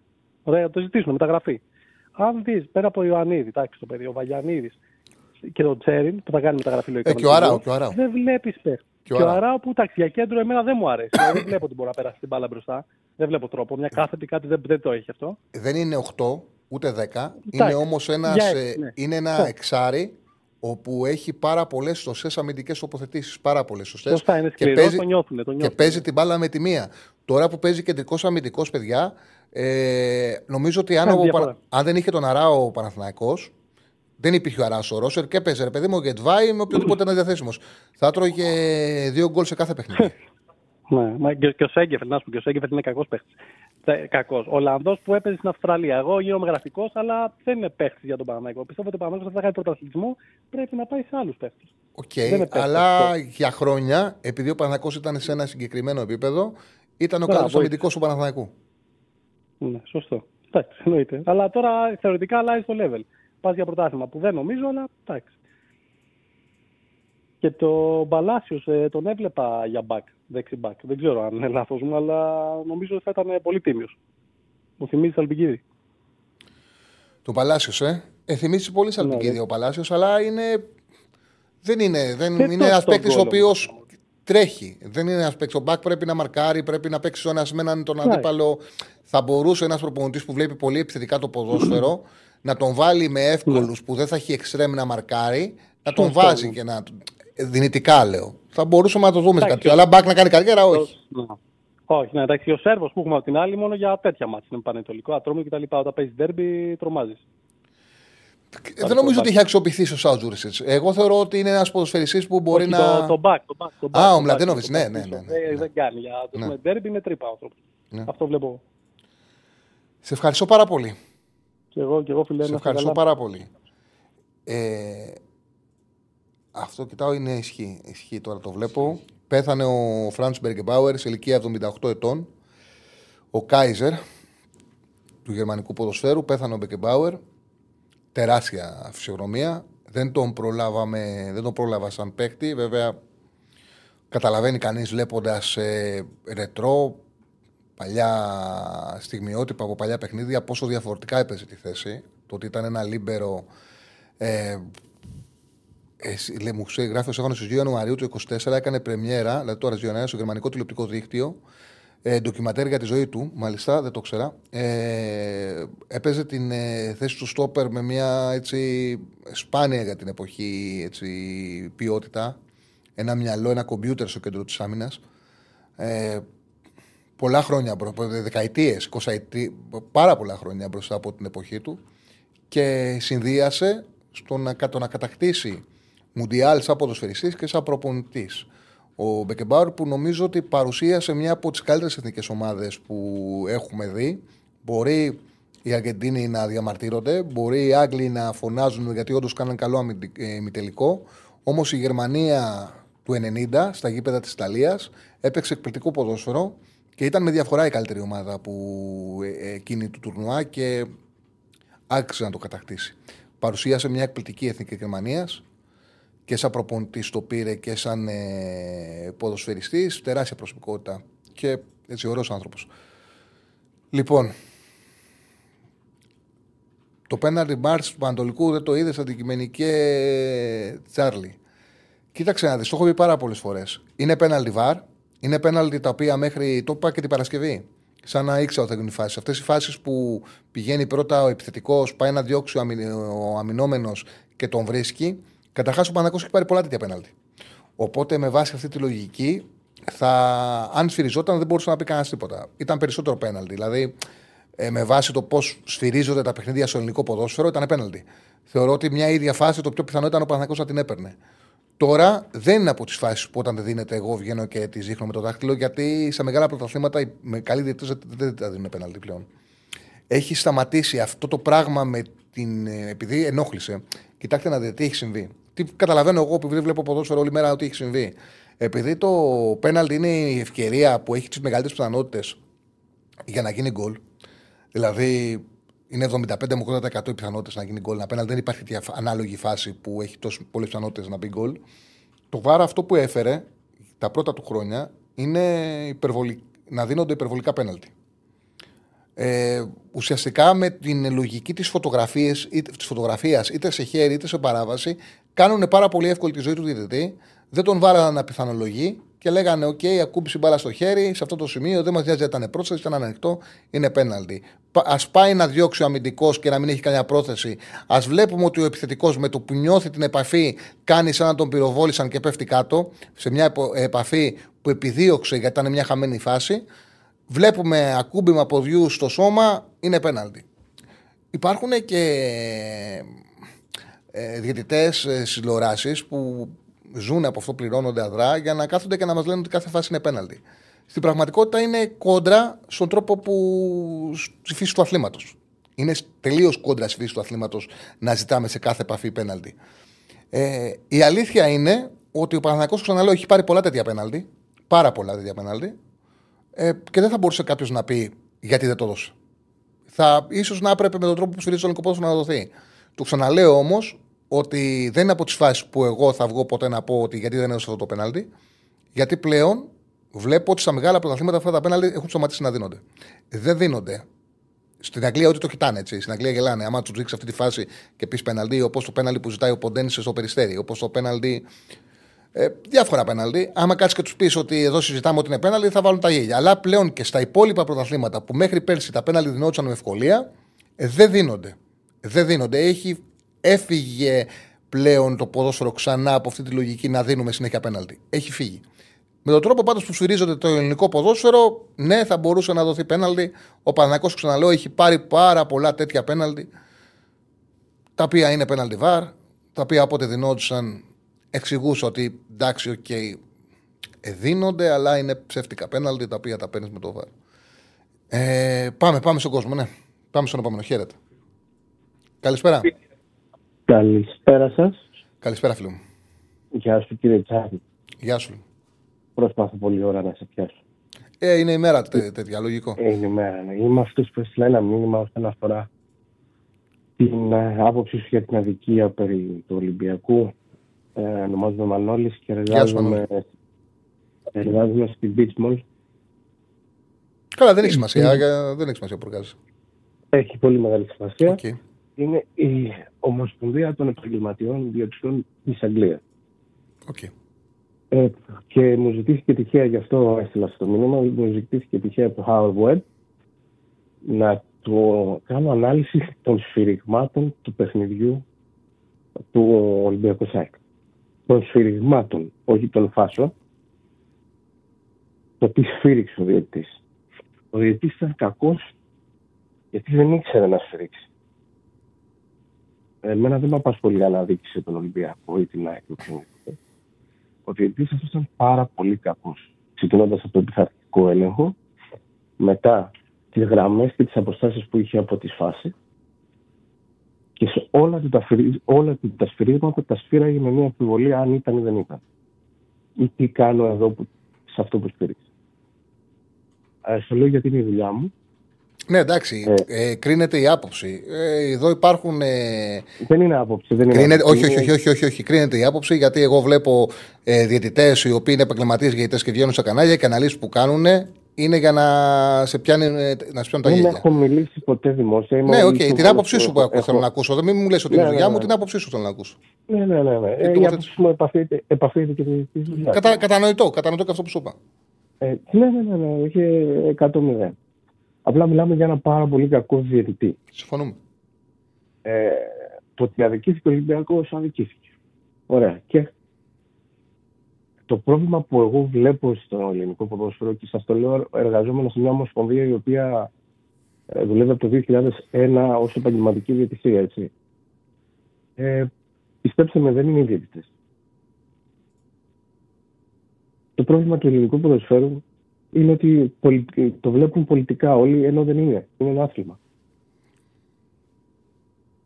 Γιατί να μην μιλάμε για το ποδόσφαιρο και μιλάμε για το τι σφύριξε ο διαιτητής, ποιος τον έβαλε στο διαιτητή, γιατί αυτός ο διαιτητής ε, μπήκε επειδή δεν ήταν ελίτ, τι σημαίνεις; Υπάρχουν καλοί διαιτητές, υπάρχουν και κακοί διαιτητές. Το ποιος τους ορίζει και γιατί τους ορίζει είναι το θέμα. Ή τι θέλει να κερδίσει κάθε οργανισμό από όλο αυτό τη- το σούσουρο και πόσο μας αρέσει ή σας αρέσει στην Ελλάδα ε, να βλέπουμε ποδόσφαιρο με κλειστά γήπεδα; Τι θέλει, ας πούμε, ο εκάστοτε που ε, ανακοινώνει αυτά που ανακοίνωσε χθες ο, ο κύριος αντιπρόεδρος. Δηλαδή, εγώ τα βλέπω και τρελαίνω και γελάω. Και ντρέπομαι ταυτόχρονα. Καταλαβαίνεις τι θέλω να σου πω, κύριε Τσάρλι. Καταλαβαίνω, ναι. είναι, ε, είναι παιδικό το να καθόμαστε να λέμε ότι ο Ολυμπιακός που δεν έχει ομάδα θα χάσει το πρωτάθλημα επειδή τον αδικήσαν. Είναι παιδικό επίσης να λέμε ότι η ΑΕΚ θα χάσει το πρωτάθλημα επειδή της βάλανε κολλητά τρία μάτς. Το ποδόσφαιρο είναι ποδόσφαιρο, είναι παιχνίδι καταρχήν. Και όποιος καταφέρει και το δει σαν παιχνίδι, τότε θα είναι ευχαριστημένο με αυτό που βλέπει. Δεν το βλέπουν έτσι στην Ελλάδα. Δυστυχώς υπάρχει μεγάλη τοξικότητα. Ε, η βάση της σκέψης σου είναι πολύ σωστή. Με βρίσκει σύμφωνο. Ναι, εγώ απλά ήθελα να τονίσω ότι ήταν ένας κακός διαιτητής. Ναι, βέβαια. Ε, ε, για μένα, ε, στην ανάλυση μου, ε, εκτιμώ ότι σε αυτά που σφύριξε, αδίκησε και τις δύο ομάδες. Σε αυτά που σφύριξε, έτσι. Ε, το, το τονίζω αυτό για να μην παρεξηγηθώ γιατί κάτι φάσει με κάτι άλλο. Μα μωρέ, γιατί. Και, η- και η ΑΕΚ δεν μπορούσε να ισοφαριστεί και να παίξει μετά και να το πάρει το παιχνίδι. Στο Σωστά. χώρο. Μα δεν μπορούσε. Και Το θα μάτς μπορούσε- έπρεπε, να- μπορούσε να γίνει 2-2 και, και πολύ θα εύκολα μπορού- η ΑΕΚ να και το πάρει. Θα μπορούσε, και θα μπορούσε ε, επίσης να έχει μείνει με 10 και Ολυμπιακού από το 6 λεπτό. Ε, εντάξει, για Με μένα, τον είναι, είναι, κανονισμό- για μένα, για μένα με είναι τον ακραίο. κανονισμό της FIFA, έτσι. Για μένα είναι Με τον ακραίο. κανονισμό της FIFA. Για μένα Εγώ είναι σου λέω ακραίο. απλά- όχι, Να απλά ζητάμε θέλω πολύ να σε σε- αυτό το λεπτό. Θέλω να σας εξηγήσω ότι αν πάμε να επικαλεστούμε όλοι τον κανονισμό, θα βλέπ, δεν θα βλέπαμε ποδόσφαιρο. Καταλάβατε, θέλω να πω. Σωστό, σωστό, σωστό. Ο κανονισμός υπάρχει για να ξεχωρίζει το κραυγαλαίο. Όχι για να ε, επενεί το διαιτητή που σφύριξε ένα φάουλ. Αυτός είναι ο κανονισμός της FIFA. Τώρα από εκεί και πέρα, εσείς καλά κάνετε, είσαστε ο μόνος που παρακολουθώ στην Ελλάδα και γι' αυτό ε, βρήκα το χάρο και να σας πάρω και τηλέφωνο. Όχι, πολύ ωραία και μίλησες, ε, μιλήσατε πολύ ωραία. Πολύ ωραία τοποθέτηση. Σας ευχαριστώ πάρα πολύ. Κάτι άλλο; Να, να είστε καλά, να φροντίσετε εσείς να είστε καλά και να κάνετε τη δουλειά σας με τα αξιοκρότημα που την κάνετε, γιατί στο τέλος της ημέρας κανείς Ολυμπιακός θα έρθει να καμία γιατί δεν θα πληρώσει την γλώσσα. Και προσπαθήστε για το καλύτερο. Ευχαριστώ πάρα πολύ. Σας Ευχαριστώ πάρα πολύ. Να είστε καλά. Να είστε καλά. Να είστε καλά. Πολύ ωραία τοποθέτηση. Λοιπόν, Ποια άλλη εκπομπή φέρνει; Ποια άλλη εκπομπή; ε, Ποια άλλη εκπομπή; ε τέτοια ανάλυση, ε.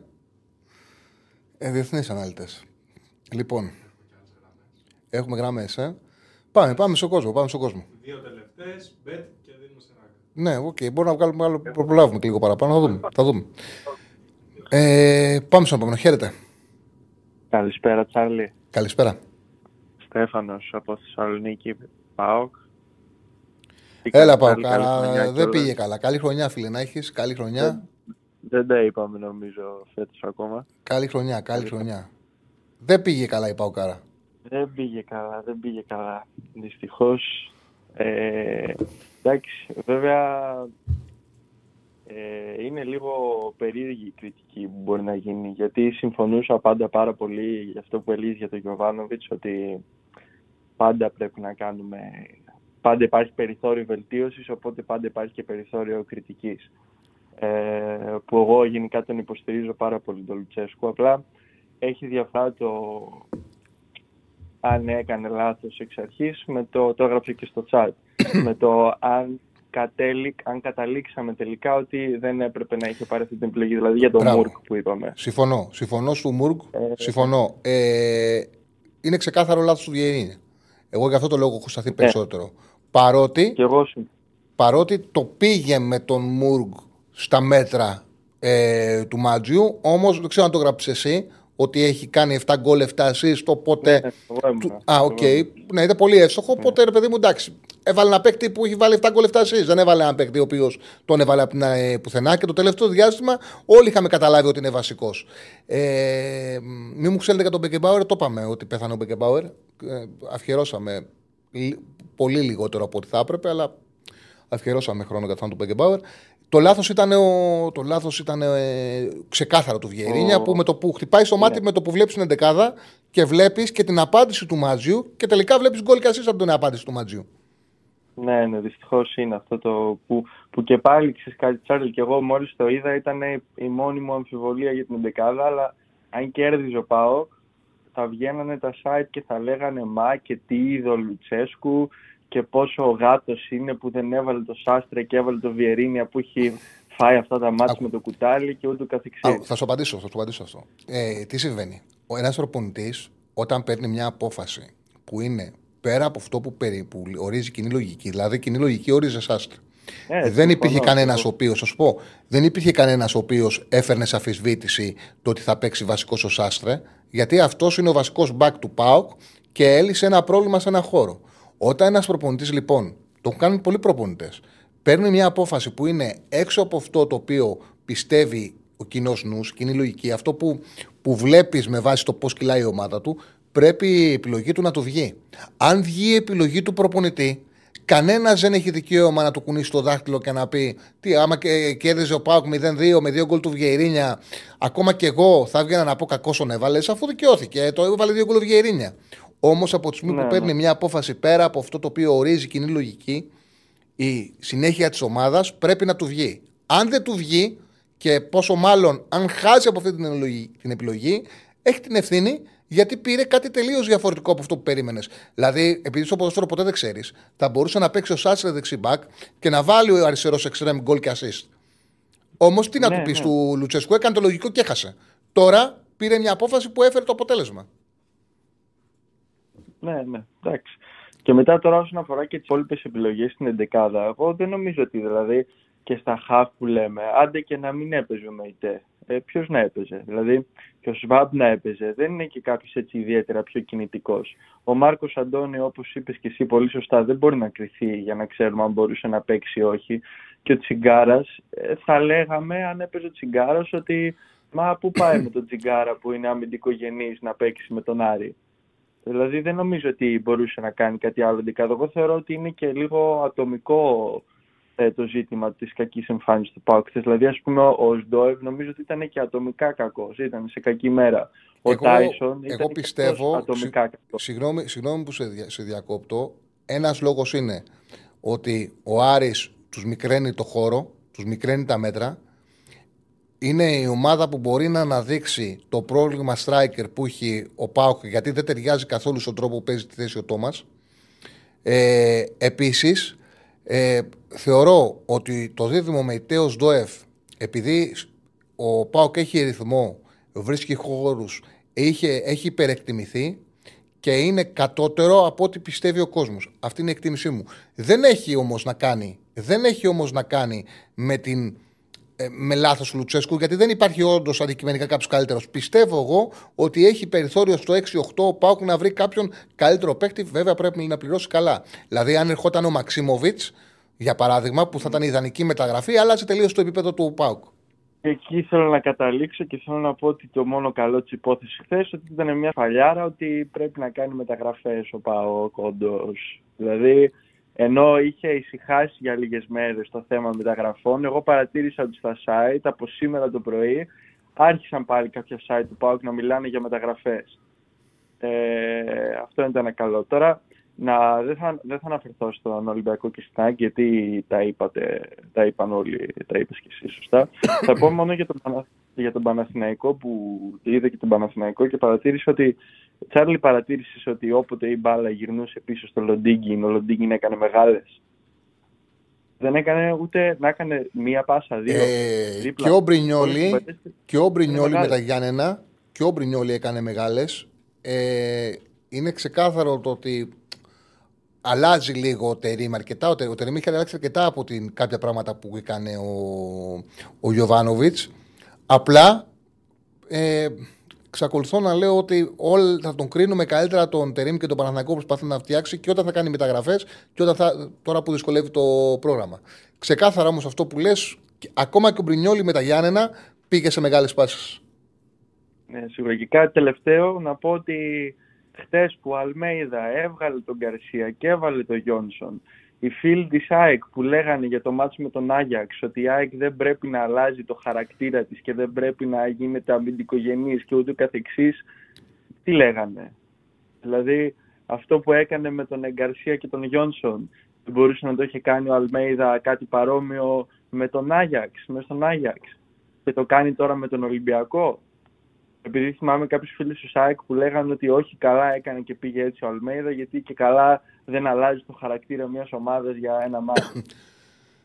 το χαρακτήρα της ομάδας που δημιουργείται από δουλειά και από προπόνηση δεν αλλάζει. Με την Brighton η ΑΕΚ έπαιξε πάρα πολύ πιο συντηρητικά, πάρα πολύ πιο σφιχτά. Ο χαρακτήρας της δεν άλλαξε. Δεν αλλα... Ο ναι, χαρακτήρας ο οποίος έχει δημιουργηθεί από χρόνος, χρόνο δουλειάς δεν αλλάζει με μια τακτική διαφοροποίηση. Η τακτική διαφοροποίηση μπορεί να σου δώσει ένα παιχνίδι. Όπως ο Αλμέιδα κατάφερε με αυτή την αλλαγή να εξασφαλίσει την ασφάλεια της ΑΕΚ στο τελευταίο κομμάτι και φάνηκε κιόλας ότι άργησε Αυτό λέω. για να το κάνει. Ναι, συμφωνούμε, συμφωνούμε πολύ. Συμφωνούμε πολύ. Σε ευχαριστώ πάρα πολύ. Κάτι άλλο, φίλε; Ε, όχι, Τσάρλι, να είσαι καλά. Να είσαι καλά, Καλή φίλε. συνέχεια. The like, παιδιά. Σε ευχαριστώ πολύ, Παουκάρα, να είσαι καλά. Λοιπόν, ένας φίλος λέει ντροπή για το site, ο τίτλος και σε μάτς που δεν δόθηκε κόκκινη και κίτρινες κάρτες. Αν εσύ, φίλε μου, να σου πω την αλήθεια, είδες το παιχνίδι και πραγματικά πιστεύεις ότι αδικήθηκε η ΑΕΚ; Μπράβο σου. Δεν έχω να σου πω κάτι άλλο, ρε φίλε. Δεν έχω να σου πω κάτι άλλο και ούτε δεν με αφορά. Έχεις δικαίωμα να πιστεύεις ό,τι θέλεις. Δεν πρόκειται. Δεν χρειάζεται να πιστείς. Αν δεν θες, δεν χρειάζεται να πιστείς. Μπορεί να βλέπεις τη φάση του Κάλεν και να λες: επιθετικό φάουλ. Μπορεί να βλέπεις τη φάση με το στήθος και να λες πέναλτι. Μπορεί να βλέπεις στο, στο πρώτο 15 λεπτά να ονειρεύεσαι δύο κόκκινες κάρτες υπέρ της ομάδας σου. Εγώ το ξαναλέω. Ότι είμαι 46 χρονών. Ο Ολυμπιακός δεν μπορεί να δικαιολογείται, δεν δικαιολογείται να διαμαρτύρεται για τη διαιτησία συνολικά, με βάση όσα έχουν συμβεί στο ελληνικό ποδόσφαιρο. Ο ίδιος αντιπρόεδρος του Ολυμπιακού μπορεί να είναι φρέσκος, αναφέρθηκε σε μια παράγκα η οποία δημιουργήθηκε και υποσύριζε τον Ολυμπιακό. Είναι δεδομένο αυτό το πράγμα. Όμως ε, δεν μπορείς να δεις αυτό το παιχνίδι και να πεις ότι ο Ολυμπιακός αδικήθηκε, ρε φίλε. Δεν γίνεται. Ε, δεν γίνεται. Αδικήθηκε ο Ολυμπιακός. Αδικήθηκε. Έβαλε γκολ και, το, και το, ο διαιτητής το σφύριξε πριν εκτελέσει ο Μασούρας, το οποίο δεν μπορεί να συμβεί. Ήταν κακός διαιτητής. Ο Κάλενς έχει, έχει κάνει τάκλιν μόνος σου στο χώρο που θα πάει ο Ναβάρο. Έκανε πέναλτι. Δηλαδή του προκάλεσε το πέναλτι μόνος σου. Μια αργή φάση ήταν μια λαθασμένη αμυντική ενέργεια. OK. Okay. Εντάξει, δεν θες να το δεις, μην το δεις, με ενδιαφέρει κιόλας. Δικαίωμά σου. Μην μου γράφεις για ντροπές όμως. Λοιπόν, πάμε, πάμε στον ε, τελευταίο φίλο για σήμερα. Γιατί είναι ο Ραγκάτσι, βγαίνει στις 7. Πάμε στη Θεσσαλονίκη. Χαίρετε. Ναι, Τσάρλι. Καλησπέρα, φίλε. Συγχαρητήρια για την εκπομπή. Νίκος λέγομαι. Να είσαι καλά, ευχαριστούμε πάρα πολύ. Ε, εγώ είμαι Ολυμπιακός. Ήθελα να πω για το χθεσινό παιχνίδι. Ε, εγώ πιστεύω ότι δεν θέλει αυτοί που ασχολούνται με το ποδόσφαιρο δεν θέλουν να φτιάξουν το προϊόν. Και το πιστεύω αυτό γιατί, παράδειγμα, στο χθεσινό παιχνίδι μπορούσαν να φέρουν έναν διαιτητή ελίτ. Από την άποψη ότι στα μεγάλα πρωταθλήματα, δηλαδή Ιταλία, Γερμανία, δεν υπήρχε τώρα αγωνιστική αυτή η ομάδα. Όχι Ιταλία, μάλλον Γερμανία, ε, Γαλλία είχαν κύπελα. Μπορούσαν να φέρουν δηλαδή ένα μεγάλο όνομα. Και εκτός από αυτό δηλαδή προτίμησαν να φέρουν έναν από τη Σλοβακία. Ναι, εντάξει, δεν διαφωνεί κανένας με αυτό. Και εγώ δεν μου κάνει εντύπωση που δεν άκουσα τους ανθρώπους του Ολυμπιακού να ζητάνε για τα υπόλοιπα παιχνίδια λύτητητέ. Και είναι κάτι το οποίο εγώ το έλεγα από την αρχή της σεζόν στην εκπομπή. Ότι βλέπω ότι ρίχνουν τα λεφτά για τους διαιτητές, πρέπει να επιμείνουν όλες οι ομάδες για ελίτ. Αυτός είναι ο φόβος του ποδοσφαίρου. Δεν το βλέπουν, δεν τους ενδιαφέρει, έχουν τους λόγους τους. Ξαναλέω. Ναι, νομίζω ότι ο Ολυμπιακός πλέον έχει απογοητευτεί σε αυτό το ζήτημα και δεν το, δεν το ζητάει. Πλέον ξέρω ότι δεν θα έρθουν, δεν ξέρω. Αλλά φαίνεται ότι και οι ίδιοι αυτοί που ασχολούνται δηλαδή με το ποδόσφαιρο δεν τους ενδιαφέρει. Γιατί αν είχες φέρει ένα ελίτ και να έκανε κάποιο λάθος, ε, νομίζω οι αντιδράσεις θα ήταν μικρότερες, δεν θα ήταν το ίδιο. Έτσι πιστεύω. Τώρα για το αγωνιστικό κομμάτι, ε, εγώ πιστεύω ότι ένα λάθος που έκανε και ο προπονητής του Ολυμπιακού ήταν που ξεκίνησε τον Μπιανκόν. Δηλαδή θεωρώ ότι με όλα τα στραβά, δηλαδή το δίδυμο με τον Ντόι και το Ρέτσο, νομίζω ότι ήταν το καλύτερο για να ξεκινήσει. Και εδώ πήρε μια απόφαση ένας προπονητής, έβαλε τον Μπιανκόν και το εικόνα της άμυνάς σου τον εξέθεσε γιατί όντως έχασε δύο κεφαλιέ και έφαγε δύο γκολ. Γιατί και ο Μπιανκόν όταν έρθει στον Ολυμπιακό είχε πάει και στη β' ομάδα. Δηλαδή έπαιζε παιχνίδια τώρα τα οποία δεν όσο, και να, όσο καλός και να είσαι δεν σου δίνουν δηλαδή Πάντως, ούτε αυτοπεποίθηση ούτε τίποτα. Σε διακόπτω, συγγνώμη που σε διακόπτω, στο πρώτο γκολ αντιμετωπίσει και συνολικά λάθος ο Λιβάη. Γιατί ε, άμα τον ξέρεις ο Λιβάη, δίνεις εντολή να μην αφήνει, του τον αφήσεις να βρει βηματισμό. Του δόθηκαν, ναι. δεν υπήρχε παίκτης πίσω των Μπιανκών και του δόθηκε δυνατότητα ελεύθερα να πάρει βήμα, να πατήσει και να σηκωθεί. Αυτό έπρεπε να υπάρχει παίκτης που θα το αντιμετωπίσει. Έπαιξε μια άμυνα ζώνη man to man Ολυμπιακός περίεργη που τον Λιβάη δεν τον έπιασε κανένας. Αυτό ακριβώς. Και πιστεύω ότι και στις προπονήσεις πιστεύω ότι δεν γίνεται δουλειά. Δηλαδή δεν πιστεύω ότι διαβάζει τα επόμενα παιχνίδια, δεν βλέπει τον αντίπαλο προπονητής, δεν, δεν τον μελετάει που λέμε. Δηλαδή δεν μπορεί να παίζει με την ΑΕΚ που έχει βάλει 14 γκολ αποστημένα φέτος σε, σε όλες τις διοργανώσεις και να μην έχεις κάνει την προπόνηση, τουλάχιστον να αφιερώσεις μια προπόνηση σε στημένα στο πώς μαρκάρουμε, στο πώς πιάνουμε man to man, δηλαδή στον καλύτερο παίκτη με το μεγαλύτερο άλμα, δηλαδή τον Καρσία. Ξέρεις τι γίνεται. Πάντα όταν ε, το ακούω αυτό, επειδή δεν ξέρουμε τι δουλεύουν ακριβώς προπονήσεις, θυμάμαι τον Αναϊλάκη και τον Κακομήρη που μετέδιδε πέρσι Φράιμπουργκ Ολυμπιακός, ο Καραϊσκάκης Ολυμπιακός Φράιμπουργκ και κερδίζει φάουλ η Φράιμπουργκ και λέει τον ενημέρωσαν τον άνθρωπο, δεν τον έκανα το μυαλό του. Λέει, χτες λέει, αφιέρωσε όλη την προπόνηση, ο Κορμπεράν ήταν, την αφιέρωσε στα στημένα, στα αμυντικά στημένα. Γίνεται το φάουλ και κεφαλιά γκολ. Κατευθείαν. Κατευθείαν. Εντάξει, δεν μπορεί να ναι, ξέρεις αν δουλεύουν ή όχι. Ναι. Όσο και να το δουλεύεις, δηλαδή, ότι μπορεί και να την πάθεις. Αλλά όταν την παθαίνεις και δύο φορές που είπες και εσύ πριν, δηλαδή πάλι αποστημένο, πάλι να σου παίρνει την κεφαλιά.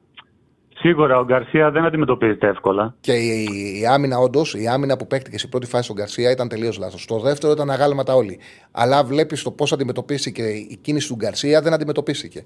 Και μπορεί να φταίει, πιθανότατα, ίσως να φταίει ότι δεν, έχει, δεν δουλεύτηκαν σωστά τα σημαίνα της ΑΕΚ. σω λέω, δεν μπορώ να το ξέρω με βεβαιότητα. Όχι, φαίνεται δηλαδή με όποιον αντίπαλο παίζει ο Ολυμπιακός ότι δεν μπορεί να βγάλει ένα σύστημα, κάτι. Δηλαδή, σαν να μην έχει διαβάσει ο προπονητής τον αντίπαλο. Δηλαδή, εγώ πιστεύω ότι από το Ματίν έχω να το δω αυτό. Δηλαδή, ο οποίος φαινόταν ότι τον διάβαζε τον αντίπαλο, ασχέτως το πώς έπαιζε δηλαδή μετά και αυτό. Φαινόταν ότι τον είχε μελετήσει λίγο. Εδώ φαίνεται σαν να πηγαίνει η ομάδα στον αυτόματο. Δηλαδή, βάζω ένα δεξί μπακ, ένα αριστερό μπακ, δύο στόπερ, δύο, ένα μπροστά, δύο τέτοια και πηγαίνει η ομάδα έτσι. Τι να σου πω. Πάντως θα ήταν ωραίο να βλέπαμε το παιχνίδι αυτό στο 2-2 και να το άφηνε στη μοίρα του. Μετά να καταλάβαμε τι θα γίνει. Θα ήταν πραγματικά ωραία συζήτηση και θα είχαμε να σχολιάσουμε ένα παιχνίδι με ομάδες με αδυναμίες που οι αδυναμίες τους έδωσαν στο μάτι ρυθμό και μία χάρη. Γιατί καμιά φορά ξέρεις στο ποδόσφαιρο, ακόμα και από κακές ομάδες μπορεί να δεις ένα ωραίο θέαμα. Συμβαίνει στο ποδόσφαιρο. Είναι, είναι ένα άθλημα που ναι, τρέφεται ναι. από τον ανταγωνισμό και τρέφεται από την αφιβολία της επικράτησης. Δεν χρειάζεται να το δεις σε πολύ ψηλό επίπεδο για να σε κρατήσει. Θα ήταν ωραίο, mm. δυστυχώς δεν μας δόθηκε η δυνατότητα να δούμε τι θα γίνει μετά το 2-2. Ευχαριστώ πάρα πολύ.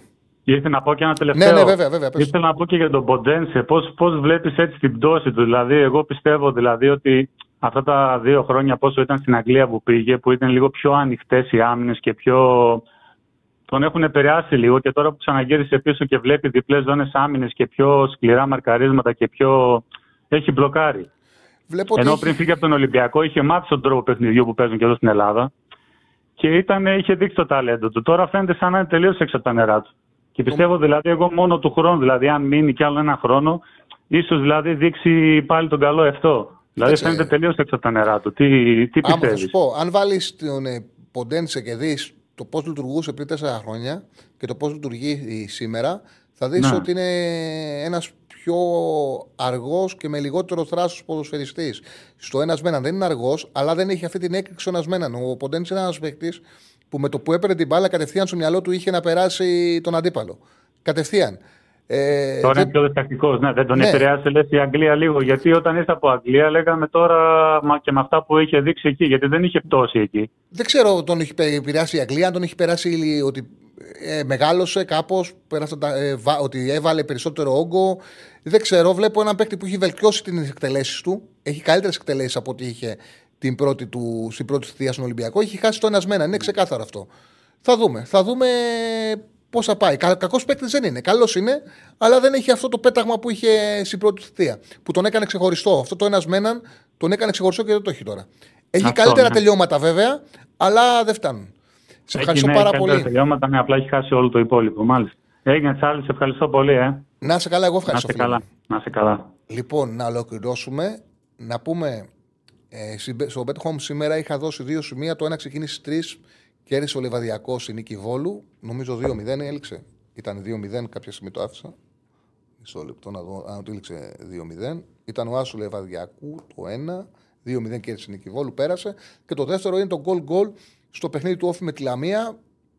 Τους έχει ανοίξει πάρα πολύ ο ΠΒΜΕΛ. Η Λαμία δεν έχει, είναι, έχει θράσο, έχει επιθετικότητα. Μπορεί να σκοράρει, δεν έχει τίποτα να φοβηθεί. Και τον Όφη είναι πολύ σημαντικό να πάρει το μάτ. Πιστεύω ότι μπορεί να σκοράρει, αλλά γκολ θα δεχτεί ο Όφη έτσι όπως παίζει.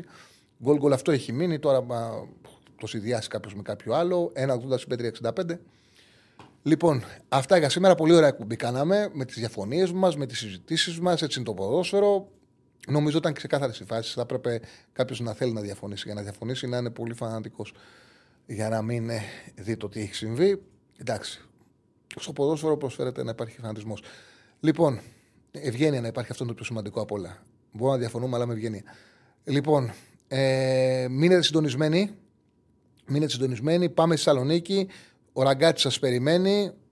Από μένα, καλό σας βράδυ. Αύριο κανονικά στην ώρα μας 5. Καλή, καλή σας νύχτα.